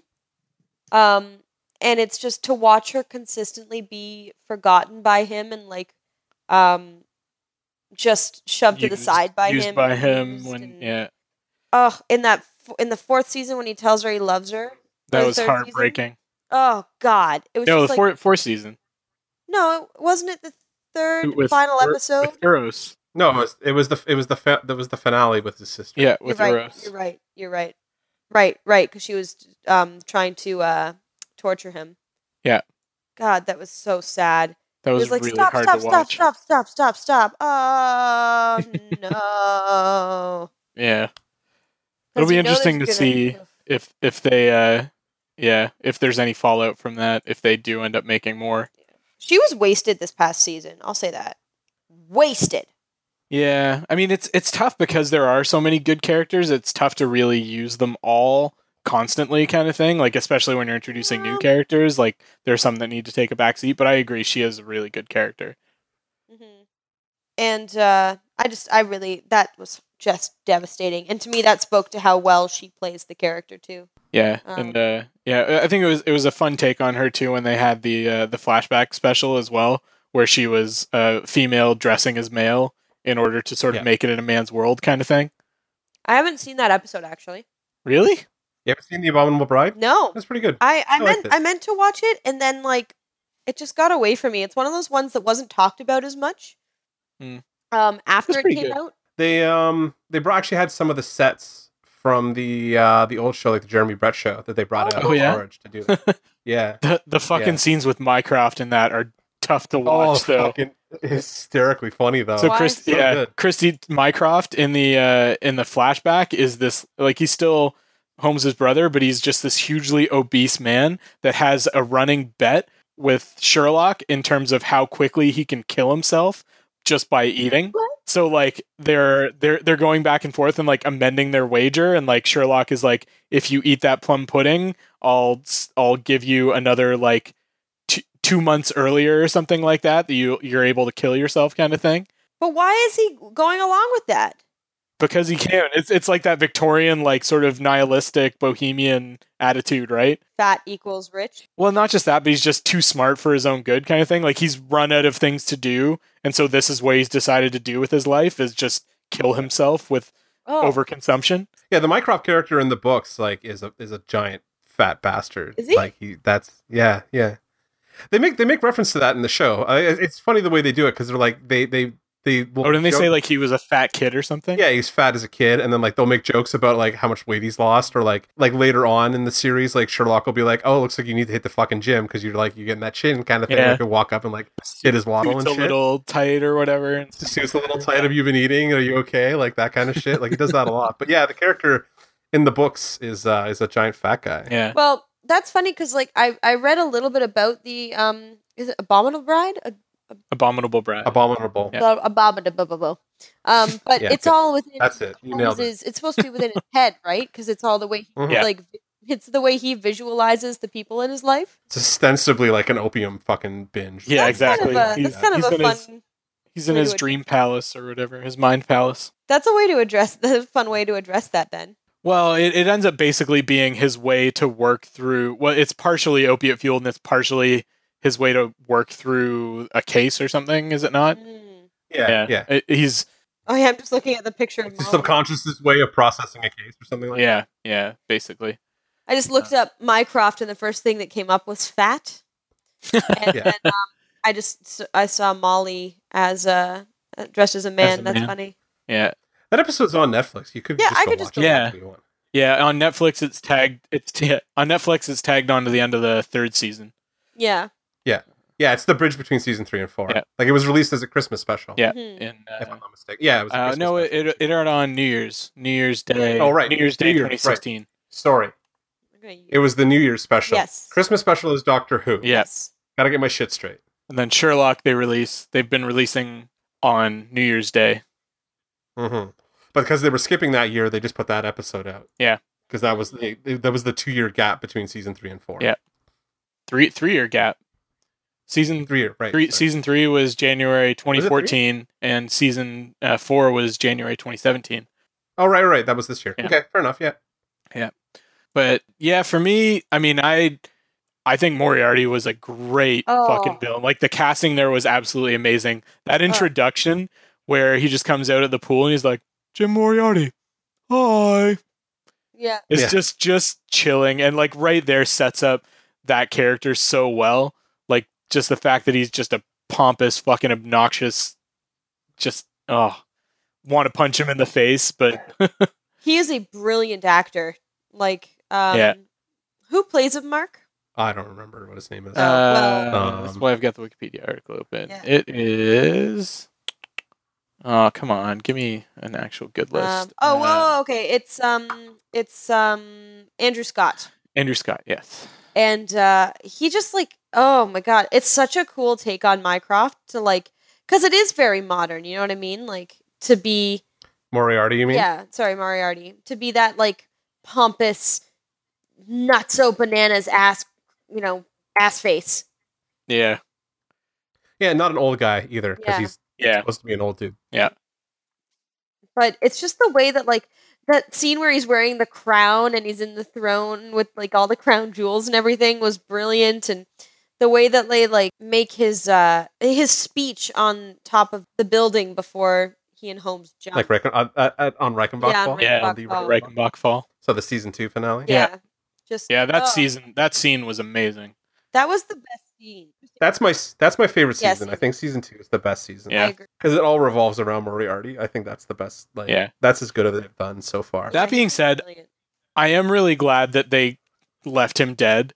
That they Yes. haven't like really brought him back. Like obviously they brought him back in season four, well even season three. Like he's his presence is still felt, but um, Yeah. it's not you know he's not actually back. It's just he's you know post Yeah. From behind uh, beyond the grave, kind of torturing Sherlock. I, I still feel like at some point they're going to bring him back, like for real. I Like, hope they, I don't. feel like- honestly, um, oh, and I hope they don't too. And I still feel like they will eventually. yeah, If they get desperate for ratings or something like that, I don't know. To be fair, I guess they, they might not actually just bother coming back ever at this point. So yeah. there is that. But um, I feel like it would be something they would do. I almost got really pissed off when he uh, showed up in season four, uh, but they and they don't tell you at first that it's a flashback. Yeah. Where it's uh, where he's going to meet uh, Eurus. Yeah. Eurus. Um, Yeah. yeah, I thought that was really actually that was one thing I, I kind of liked was her use of like uh uh, use of him. Oh yeah, I mean it was great to because it obviously fucked with uh with Sherlock's head for sure. Um, Yeah. yeah. Uh, no, I mean I I think they've used that character to great effect and uh, and really he really did embody sort of the you know Sherlock's arch kind of thing. Like yeah. he's doing Yeah. a lot of stuff just to fuck with uh Sherlock because he can because you know it's a game to him kind of thing and Even though he knows he's dead. yeah. Like ugh. Yeah. All right. Uh, does anybody have any other favorite characters, and then we can maybe move on to characters you don't like as much? well, I just really like Mycroft. I think he's brilliant. Yeah. Yeah. Mycroft's my uh, Mycroft's my my other favorite. Like I think Moriarty and Mycroft are probably my two favorite characters on the show. Mhm. I love his performance as Mycroft, and I love that like what you were saying earlier. He's he's very rarely actually in the books. I think it was a great choice to bring him in and as a regular character. Well, they yeah they usually only use them in the books when they have like the, a, a big kind of globe spanning kind of problem to solve, and whereas the the show has become so epic in scope at this point, like it's always this huge fucking issue that needs to go on, so they have to include him more often. Although to be fair, I think part of like the character being so popular doesn't hurt Yeah. that at all. Like people really like Mark Gatiss's take on the characters, so Yeah. it is something they bring to the forefront more than they they do in the book. They don't use them in the books very often, so. hmm All right. Least favorite characters then? Anybody Uh, that you could do without, or you're not really happy with their portrayal, or anything like that? Yes, the sister. Sorry, Eurus. ah. I hated her. No, I. Uh, okay, I don't know if it wasn't even the actress. I just ah, I I hated that it was such a plot device. Like she could have been such a cool character. What a waste. Like, ugh. And then what they did with her to John's character, I just was not cool with the idea that like They had them sort of having a like an emotional affair. And even though the other act, uh, act you know, character I wasn't huge on was uh, Mary, I wasn't big on Mary Watson. Let's let's let's debate Eurus first. Mark, Yeah, Mark, just- what are your feelings on Eurus? Well, I didn't really have any feelings. I guess I thought it was an interesting. I liked that episode. Like I thought it was interesting the way they handled it and stuff like that. Mhm. Um, not like it was because it was a surprise for me too because it's not a canon thing at all. Like there is no third. Like they make Well, there's a reference to a third brother apparently. yes, there's there's an obtuse reference to a third brother, but they never actually you never meet them. Yeah. Um, but it's a brother, not a sister, first of all, and um, because you couldn't have an extra, you couldn't have one of those guys be women in the 1900s because no. Especially not the smartest Holmes. Yeah, Yeah, no. Like I I liked that episode. I thought it was kind of fun. It was a little like sawy, I guess, like the episode overall, like having to get through the traps and stuff. What does she have but time to fucking plan that shit, right? Exactly. Like I didn't have like that's what I mean. Like I didn't have any problem with it. Like I thought it was like it wasn't as good as any of the Moriarty stuff, but I thought it was definitely it was a step up from what they did in season three Mm. to me anyway. Because like I liked the Magnussen character up to a point, and then like by the end of the third, like that, uh, by the end of the season, I was like, I'm done with this stupid shit. Yeah. Yeah. I don't care anymore. Yeah. No, I I liked I liked Eurus. Uh, it, it was interesting to me to see, you know, basically Sherlock out of control kind of thing, right? Yeah. And I mean, not only like Eurus is basically Sherlock unrestrained, but Sherlock exactly. himself also was clearly, you know, just didn't know what to do. He was out of his element. He was, you know, he was obviously um, really challenged in that and and uh, in that episode and and by Eurus, and she was all clearly in most cases a step ahead of them. And, and basically, the only reason that Sherlock ends up winning is because she sort of subconsciously wants him to, because she want she wants to like it's her trying to reach out and connect with him. Yeah. and that's sort of how it how it ends. And I, I liked how it ended. You know, with them sort of uh, you know bringing her back into the family kind of thing. Yeah. Um. Eh. Yeah, like I said, like I I had no problem with that episode. Like I was I remember Christy going off about it before I watched it, so I was expecting it to just be like a fucking disaster zone, and I was just like, that wasn't like the most exciting ninety minutes of TV I've ever watched, but like it was, I thought it was pretty good. So Yeah. The final But- episode of season four. Yeah. Yeah. I it wasn't that okay. The final problem. It it wasn't that it was poor episode like in general for TV everywhere. It was a great general episode for production value and like you know rise of um, intensity and plot and um, contextual elements and everything like that. Like it wasn't that the episode itself was terrible, but the whole re- lead up to that whole season, all of a sudden we were just this amount of shit that had to happen in this episode was just shoved down our throats because they couldn't just have her like be extended into another season because they didn't know if they were doing a fifth. So they had to like take everything about her and like that we hadn't known yet and they'd just been building up to this like fucking character that you know we only had 90 minutes to actually unveil the insa- like the actual intrinsicness of her madness and her plot. Like I just found that it was it was Ugh, I just wish it had been spread out so I could enjoy it instead of feeling like it was literally choking me. I can see that. It was it was a lot of exposition for one episode. I'll agree with you on that. Yeah. Like to have all of that sort of come down in that one episode, yeah, was was Like- was a lot. that between the the torture porn and the like discovery of the house and the well and all that shit and i was just like what is happening and then like the fact that we didn't have time to actually explore that so like we couldn't actually feel any empathy for her even though we weren't really supposed to but we were and like there was i mean we were supposed to know she was a psychopath and i felt like that's not usual sherlock um, levels of drama to just be kind of like told as the audience what you're supposed to believe, what you're supposed to watch, what you're supposed to feel. They guide you towards that. And in this last episode of season four, and this whole season in general, like it was just such a wasted opportunity to create that whole shitty bit with Watson. And then, like, even that first episode, fucking like Mary going all around the world, and they were just they just found her, and then all of a sudden she defies the laws of gravity and just jumps in front of this bullet for Sherlock. It's like, come on, guys, you're better than this. You've tried to put too much into your episodes. This should I will- be two parts. I will agree that I mean the fourth episode was definitely different. I didn't hate it the way that you did, but it definitely had a very different tone and the the episodes were structured very differently than the rest were. So it wasn't like, you know, what I mean, I don't know if you can call it classic Sherlock cuz it's only like 3 seasons, but it definitely was a departure. Yeah.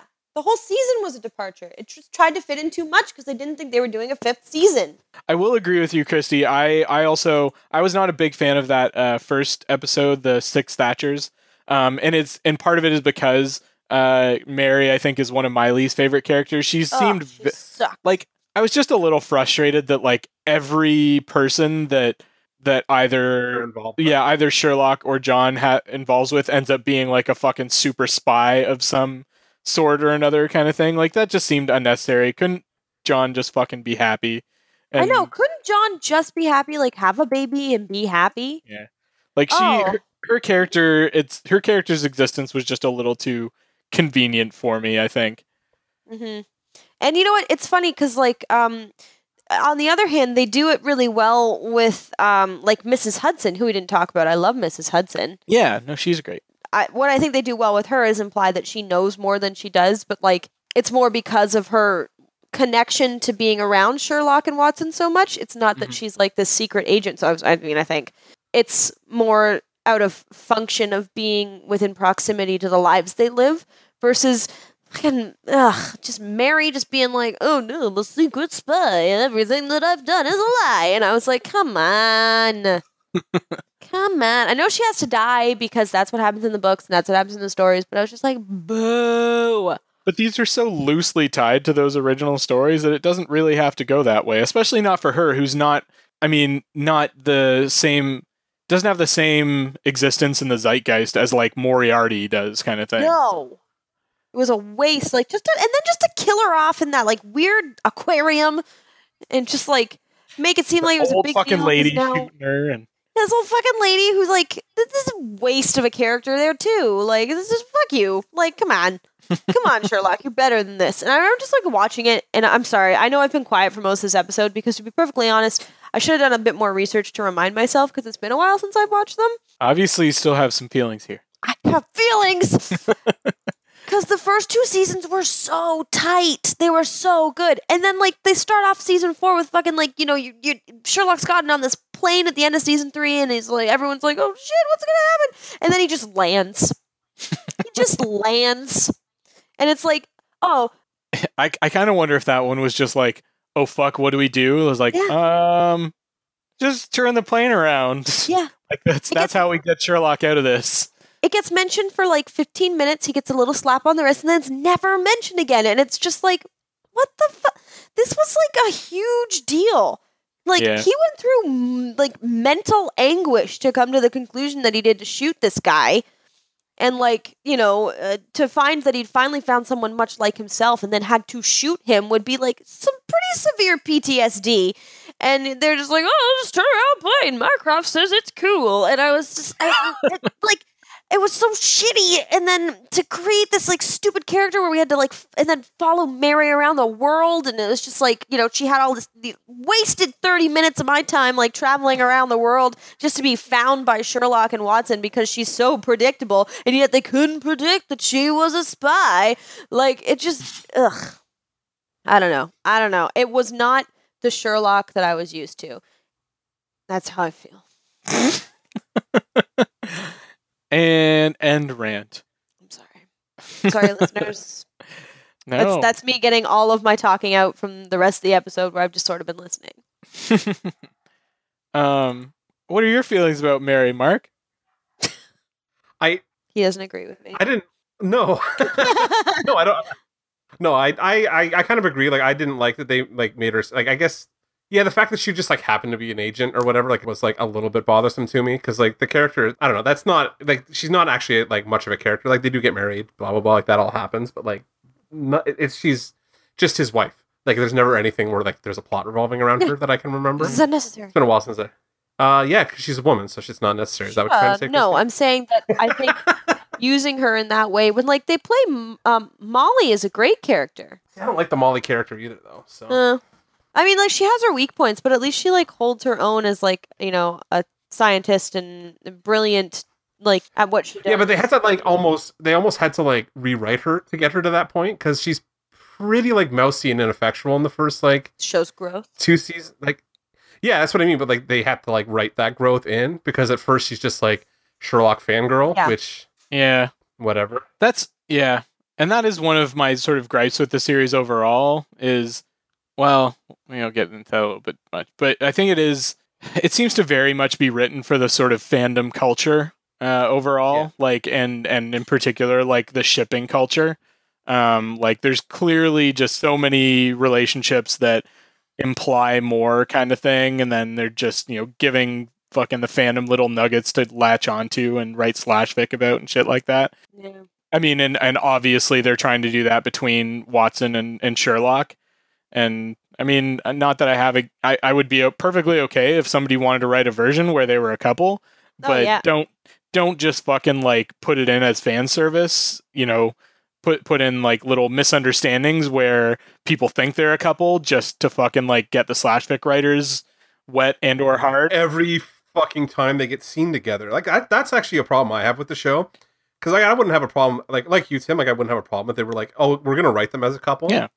Because you could kind of play it that way, but like, it's so weird. That, like every time they get seen together, it's like somebody's got to make a gay joke, or like it, it Mhm. turns into like a like, "Oh, they're a couple." It's like no, just can't. Like two men can walk down the fucking street together. Like it's possible without people being like, "Oh my god, Or live together. the gays are coming!" The like yeah, exactly. gays! So I find that kind of off-putting about the show. Like it is, and they I feel like they played it up more as as the show's gotten bigger, and that maybe not the show per se, but like Benedict Cumberbatch has gotten Batch. Cumberbatch Batch. Yes. Cabbage Patch. And Martin Freeman. Benedict, Cu- Benedict Cabbage Patch.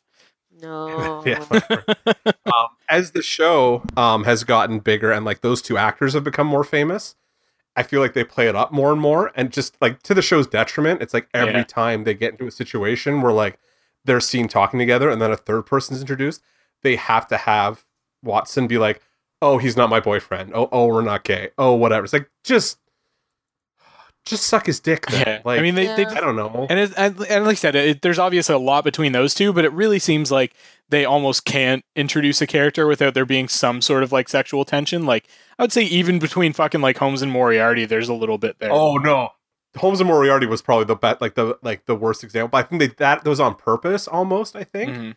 Like like they wanted that to be there because they kind of play Moriarty as kind of pansexual effeminate or Yeah. and uh, effect- yeah. yeah. So like I was he kind of does hoping, kind of yeah, they would have a like a weird um romantic sort of chemistry. or something. they do kind of have a weird romantic kind of chemistry though. Like that. well, there's clearly mutual admiration there between them. Yeah. um, for sure. But I mean, I think Yeah. I think maybe on maybe on Moriarty's side he might have some attraction to Holmes, but I think with uh with Holmes it's more just like admiration of his mind and his capabilities kind of thing. yeah Fair. respect on like Yeah. playing On on, an an even intellectual like, level. Actually playing on an even playing field with somebody too, Yeah. kind of thing. Like he doesn't get challenged that often, so this is like Yeah. a worthy adversary kind of thing. Mhm. But Yeah. the show pl- the show plays up that like slashy kind of thing a lot, and it's like mm, Yeah. Yeah, don't absolutely. I, mean, it's, and that is, that is one of the thing one of the weaknesses I would say of it. And uh, I mean, obviously, it is probably part or probably a I won't say a big part, but a significant component of why people why it has such a large fandom is because there probably is a pretty big component of the fandom that is mostly in it for the shipping kind of thing. Yeah. Oh, yeah, I think there's a lot of girls who are like just into that show because they want to watch Benedict Cumberbatch. Yeah. Batch. Like maybe Christy a little bit. He's so handsome. But I obviously have more emotions about it than watching Benedict act, which is mostly what I like. I like to watch them act off each other. I've mentioned that before that they're really fun Yeah. duo to watch act. Yeah, they're a great pair. Yeah, him and Moriarty too. I'm just like yes. Um, no, I was gonna say um, um, and uh, Mycroft. Yeah. I just really Yeah. enjoy watching them perform together. Yeah, but you can do that and like have them perform well against each other and doesn't have to turn into a giant gay joke. Is what I Yeah. think, like the main problem that Yeah. everybody seems to have, or that I'm ha- I have with the show sometimes. So yeah. Um, all right. Well, we've already talked a little bit, and I think we might have given this away a touch so far or already. But uh, why doesn't everybody give their favorite episode from the series, and Oh. and why? Ooh, that's hard. I can say mine straight up. It was easily the Reichenbach fall. Just that fucking face off between uh, Moriarty and Holmes was just super epic. Um, Um, like yeah, the Moriarty starting out like by you know purposefully getting caught and then manipulating his way into his release, and Holmes like just sort of off his game kind of thing, and being kept on his toes and being basically manipulated by uh by Moriarty the majority of the episode was really their back and forth was so good. Mhm. um, yeah, that's probably actually probably the best episode of the show. Yeah, I agree. That one. I think I really enjoyed the uh, the finale of season one too, like the introduction of Moriarty. That was really oh, good. the Great I Game. think. Yeah. Yeah. Yeah. That, I think that's I think that's probably like my favorite episode, just because I like that. Well, because you guys weren't watching it, you guys got you guys got the payoff right away. I had to wait the year Yeah. to get the payoff for that. Yeah. Two years. yeah, two, was it two years between season one and Yep. two? I don't. 2010 and 2020 uh no maybe a year year and a year and a bit because the first it was one a year and a bit. because the first uh, season came out in the summer of 2010 Yeah. and the second came out in early 2012 january 1st Yeah. 2012 Yeah, but no, I think um yeah, I think that episode just because it's like they don't sh- because they don't show him to you until the end. Mhm. Um, but they build up his presence, and Oh. they kind of build up his presence over the course of the season, up to the point where it's like, okay, now we're gonna get started, and things are gonna get like serious and stuff like that. So, Yeah. Yep. I think that's my I think that's my favorite episode. It's been a while since I've watched all this stuff, so I'm like, I can't. I should have. I wish I had time to rewatch it this week Same. before we did this episode. yeah so. the premiere of study in pink was fucking really Yep, really good That as was well my second favorite. Just to like be introduced to everything, it was brilliant.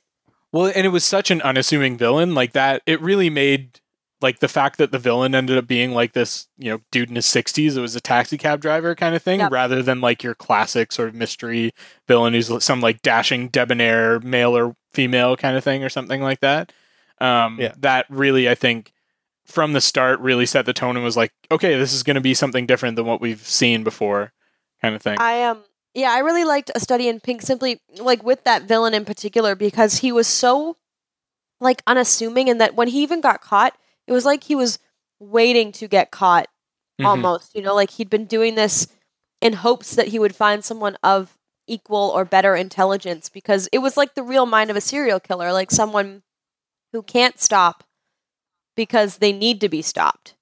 Yeah. And he I just found him fascinating. He's one of the like uh, characters that's really stuck out to me over the the episodes like one of the villains. Him Yeah. and um oh, who was the other one that I really liked? Um the uh the character the one there was one villain that I kind of liked from season 4 in The Lying Detective. yeah the uh culverton The- smith his Yes. fucked up teeth hmm Um, I actually I like that character actor a lot, Toby Jones. Yeah.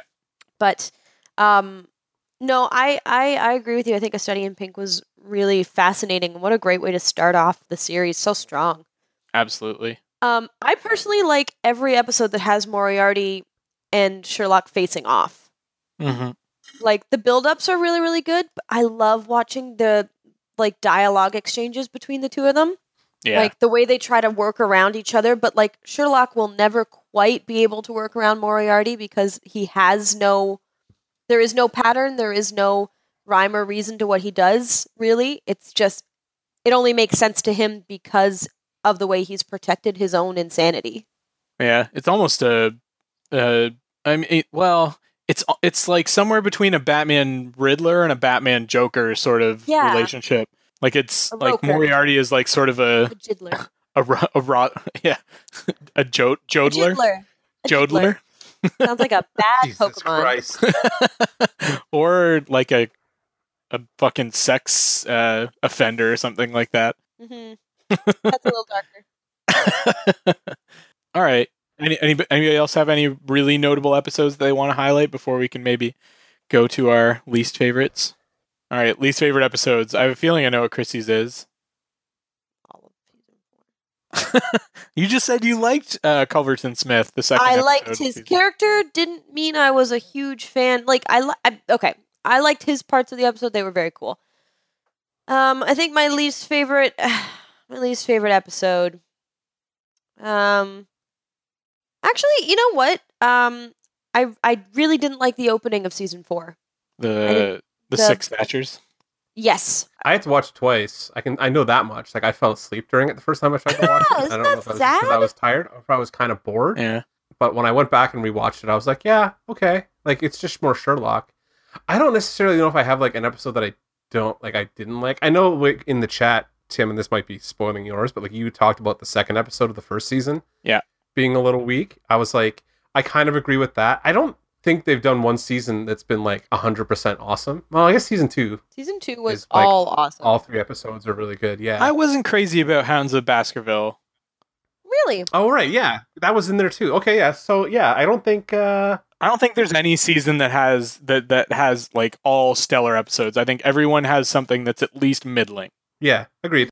You're right. I thought I, I thought Ba- Basketball season three. Like I said, it's been a long time since I watched this stuff, Mhm. so it's I'm having trouble remembering, Mhm. and I'm like still like on a Daredevil high. So Yeah. there's that. That's problematic. I can't believe we haven't talked about uh we didn't talk about many happy returns in the best episodes though. That was the Wat- Watson and Mary's wedding. You thought that was one of the best? I did. I really enjoyed that episode.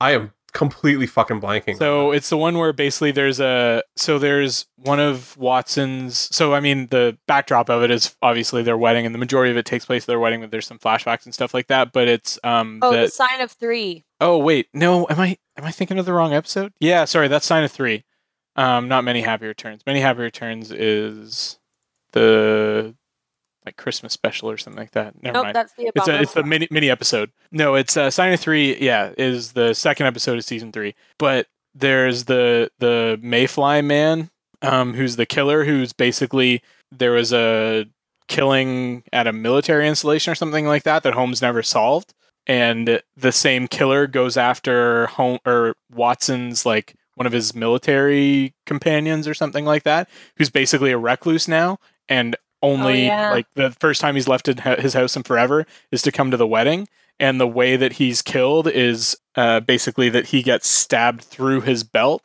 uh, and the belt holds the wound closed until he right, take- right, right. uh, yeah, and basically when he takes the belt off, he'll bleed out really, really quickly.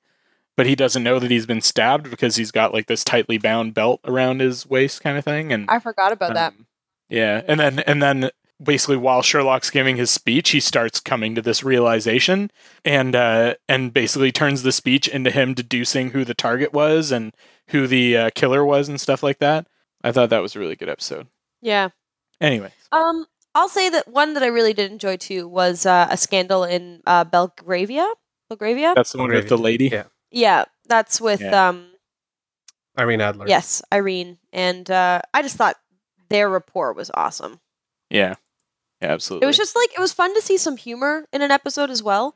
and Sherlock being confronted with something he's clearly uncomfortable with, which Yeah. is sexuality. Exactly. And I thought Yeah. that that was like because we see her come up again later like, you know, in a in an episode just through text and Yeah. it's nice to know that their relationship sort of is like continuing, but this first like look at her and like and then again like seeing her vulnerability but tricking Sherlock into thinking she's vulnerable when she really am it really is. I, I thought it was a cool layer. Yeah. Yeah, Mark already gave away my least favorite episode, and that's uh, the second episode of the first season, um, the blind banker. So, I mean, the first episode really fucking hooked me, and it might just be that this episode was so much, I won't say lower in quality, but just didn't engage me the same way that the first episode did. And it's the one with like the Chinese smuggling ring and the ciphers and um, the numeric ciphers and stuff like that, and the the Chinese acrobats and circus, and oh, it just right. Yeah, yeah, yeah. it was just really forgettable to me. It really didn't strike me, and it's like I don't even know if I went back and rewatched it. I don't. I might just watch the first episode and the third episode, kind of thing. It doesn't really fit into the mythology very much either. Like there's a very tenuous mention of Moriarty, but not really. Yeah, and I feel like it's really like that one was poorly paced too. Like Mhm. that episode felt like it drags like crazy. So Yeah, yeah, that's the one. The one episode maybe that doesn't really fit into this format, into that Yeah. long episode format kind of thing. Yeah. I honestly don't remember that episode, so I can't say much.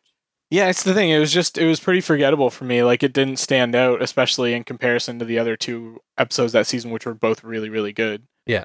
All right. Well, since we just spent a little while talking about how this show is kind of made for shippers and uh, griping on that, now I want everybody to say who you think Home should be with. who do you ship with Sherlock? Watson. No, that's a lie. As Mark and I just get super quiet. no, no, no. Really, Um, Christy? really? No, I I don't know if he really should be with anyone, but I would say Irene. I think that she's a good fit for him. I don't think he should be with Molly. I think that that would just be a loveless, hard relationship. She would always be. She's too emotional for him. Not Janine. No, not Janine. I liked them together, and and I feel bad for Molly in her sort of infatuation with him. Like obviously she has a lot of feelings, and and I feel like Sherlock does reciprocate some of them, but it just wouldn't be a an intellectually fulfilling relationship for Sherlock, Yeah. and that's clearly like what he mainly needs in life. So I, I would go with you as well, Christy. I would say Irene Adler would be who I think that Sherlock should end up with. And I do think that he should end up with somebody. I think he deserves a relationship, even if it's just on off again A kind of thing. Oh yeah. I think you should just have give him a flashlight. Call it a fucking. I mean the, the the pragmatist side of him probably would be okay with that. he had a uh, a fleshlight modeled after Irene Adler. Oh, gross. yeah.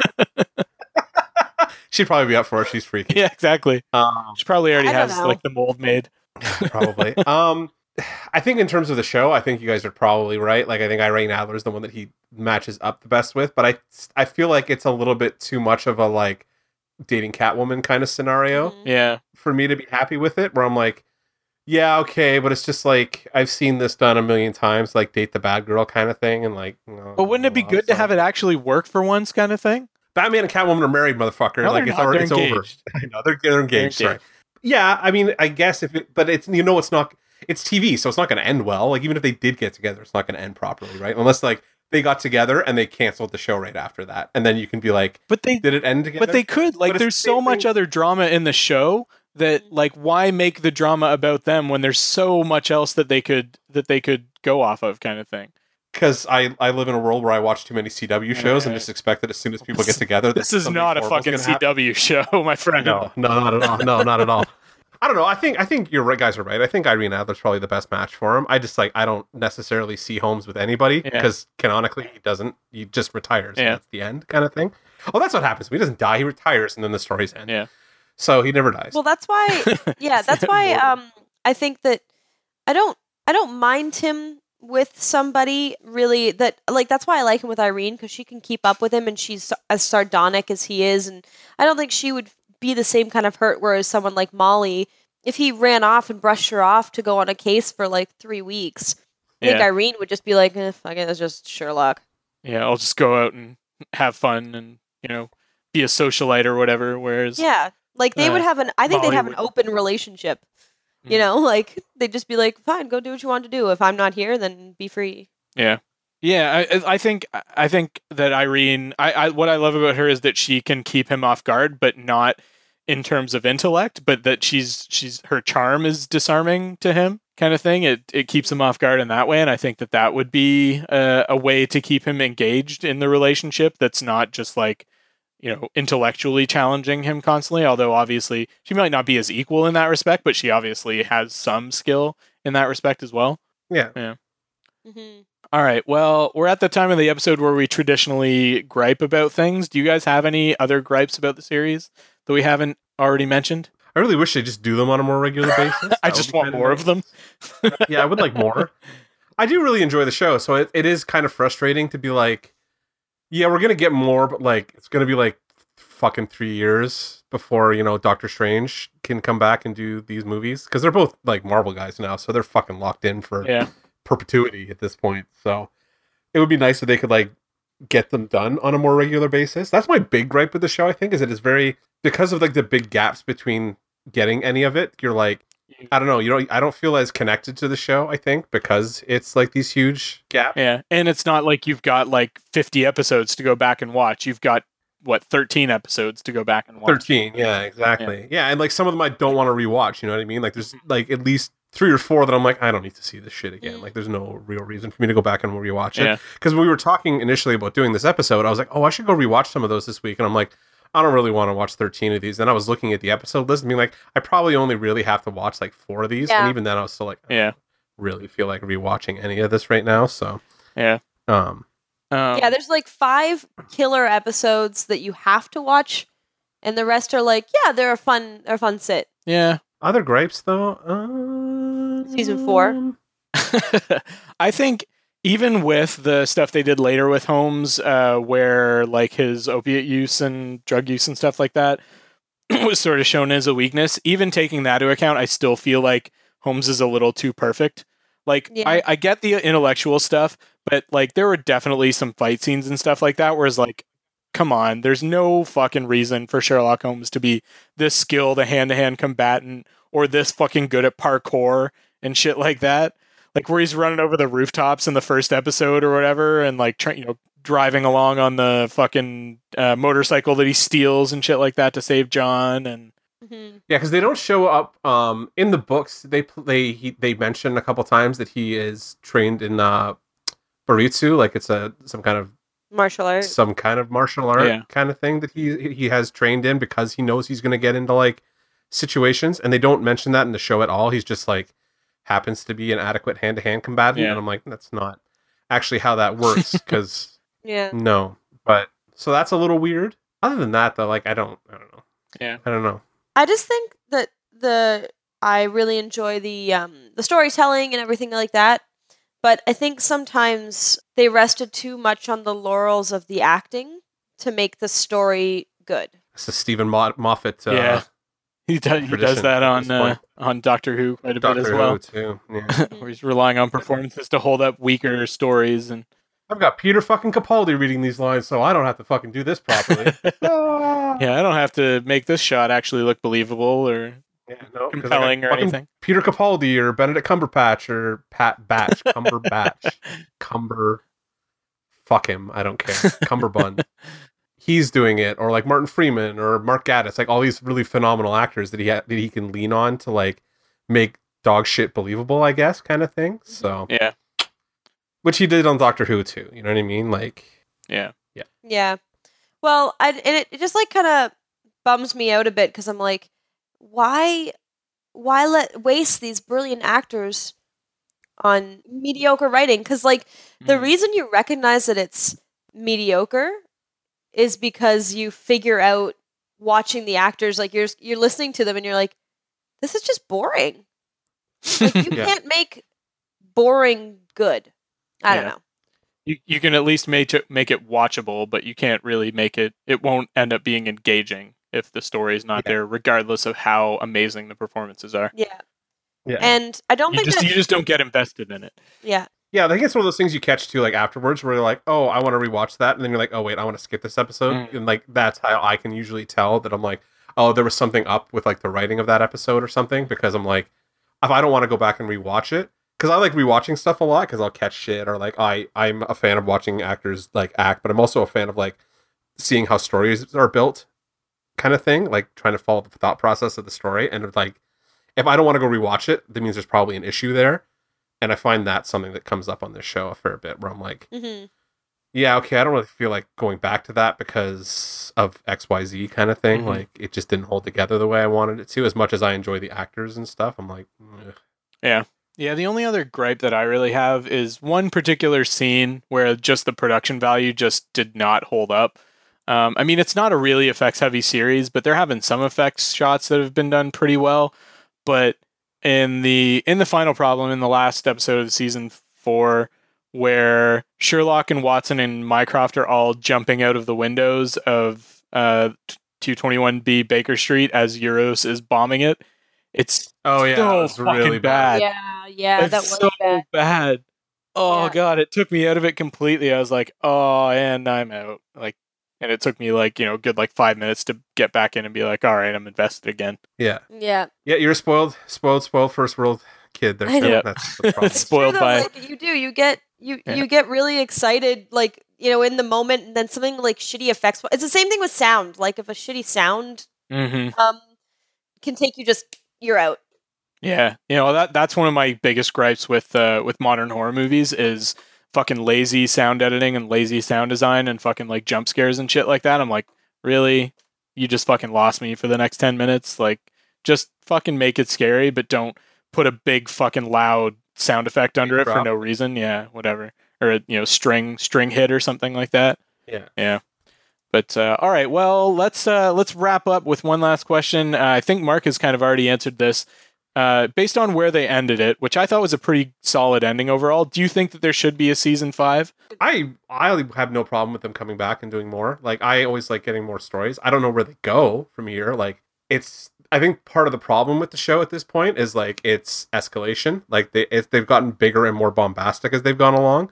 Like everything's like a giant fucking international incident and all this kind of stuff. And I'm like I feel like there isn't much more up to go unless they just like get the Marvel guys to come in and do a fucking Marvel movie out of it kind of thing, like turn it into a giant adventure mm-hmm. because you're never going to be able to like pull back and be like, oh wait, no, this is going to be the cerebral season where we just do like real mysteries and stuff like that because that's not what the show is anymore. Yeah. So I like.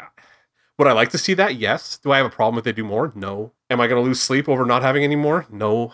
I think it's probably the biggest answer. Yeah. Like, Yeah, I think I, I could also go either way. Like if they did do more, I'd be happy with it. If they didn't, I wouldn't. It wouldn't be the biggest tragedy in the world. Uh, like there, Yep. there's not a bunch of like you know fucking loose threads and stuff like that that need to be tied up. Like it's not a Firefly kind of situation where there hasn't been enough of it kind of thing. Um, do I think that there's more stories they could tell? Absolutely. I mean, they've got a massive, uh, you know, sort of oeuvre that they could go back to and pull stories from, and you know they've been doing a great job of sort of fairly original stories as well. But uh, if they didn't, I don't think it would be the end of my world. Yeah. I would like to see a redeeming season. I think it would have been cool to see. Um, I I would have liked to see season four stretched over two seasons. I think it would have been cool if you we'd gotten more. so you want them to do like the same thing they did with season one and two, where like they spent season one hinting at Moriarty, and then like season two was just like, oh, Yeah. now we're fucked and we're in the thick of it, Yeah. kind of thing. Okay, Like- fair enough. Yeah. give us a build up again of a brand new villain? She had so much they could have worked with. Yeah, Yeah, agreed. Hmm. fair enough. So All right. Well, uh, do you guys have anything else to say, or can we sign off? I think that's all I gotta say about it. Yeah. I think everybody should go read the books or something like that, or at least go watch that BBC series with Jeremy Brett because it's fucking fa- fantastic. But uh, Mhm. yeah, yeah, yeah, I'm good. All right. Well, with that, uh, thank you, listeners, for joining us for our 57th episode. And uh, feel free to let us know what you thought. Uh, if you agreed with us, if you disagreed with us, if we missed one of your favorite characters or favorite episodes or something like that. Although there's so few episodes that I'm pretty sure we hit almost all of them here. Um, yeah. Yeah, I think we did too. Even if I can't remember half of them. Yeah, even if we didn't go set out initially intending to hit them all, I think we kind of did, or hit most of them, if Had not no, them. no, no choice but to. I think. Yeah, point, so. exactly. Uh, but uh, you can send us your opinions on Sherlock at, uh, you can tweet at us at DRD underscore podcast. You can send us email at uh, dancerobotdancepodcast at gmail.com. You can hit us up on Facebook at facebook.com slash, god damn it, uh, Dance Robot slash Dance da- Podcast? Dance Robot Dance Podcast. You give me shit for not knowing this stuff. um, and uh, if you haven't already, you can uh, subscribe and get all of our podcasts automatically downloaded to your device of choice uh, through the iTunes Store or Apple Music or whatever it's called this week, and uh, the Google Play Store and ShoutEngine and Stitcher and virtually any pod catching software because I think they're all mined from the same like one or two RSS. ah, Yeah, RSS feed. pod. ultimately. Yeah. Uh, so with that, uh, we will bid you adieu and say goodnight, Christy. Good night, Christy. Say goodnight, Mark. Good night, Mark. And this is Tim signing off from 221 Baker Street. Bye. Uh, elementary. They don't actually say that in the books. How disappointing. Doesn't wear that stupid hat. Elementary, my dear Christy. Do you know there's a Ah. 221B con in Atlanta? That's like Oh, that's Sherlock. cool. Yeah, there's a Everything's in Sherlock con. Atlanta. It is. Dragon Con's two weeks from now. Yeah, so is Fan Expo. Yeah. Very exciting. All right, let's let's. You can stop now.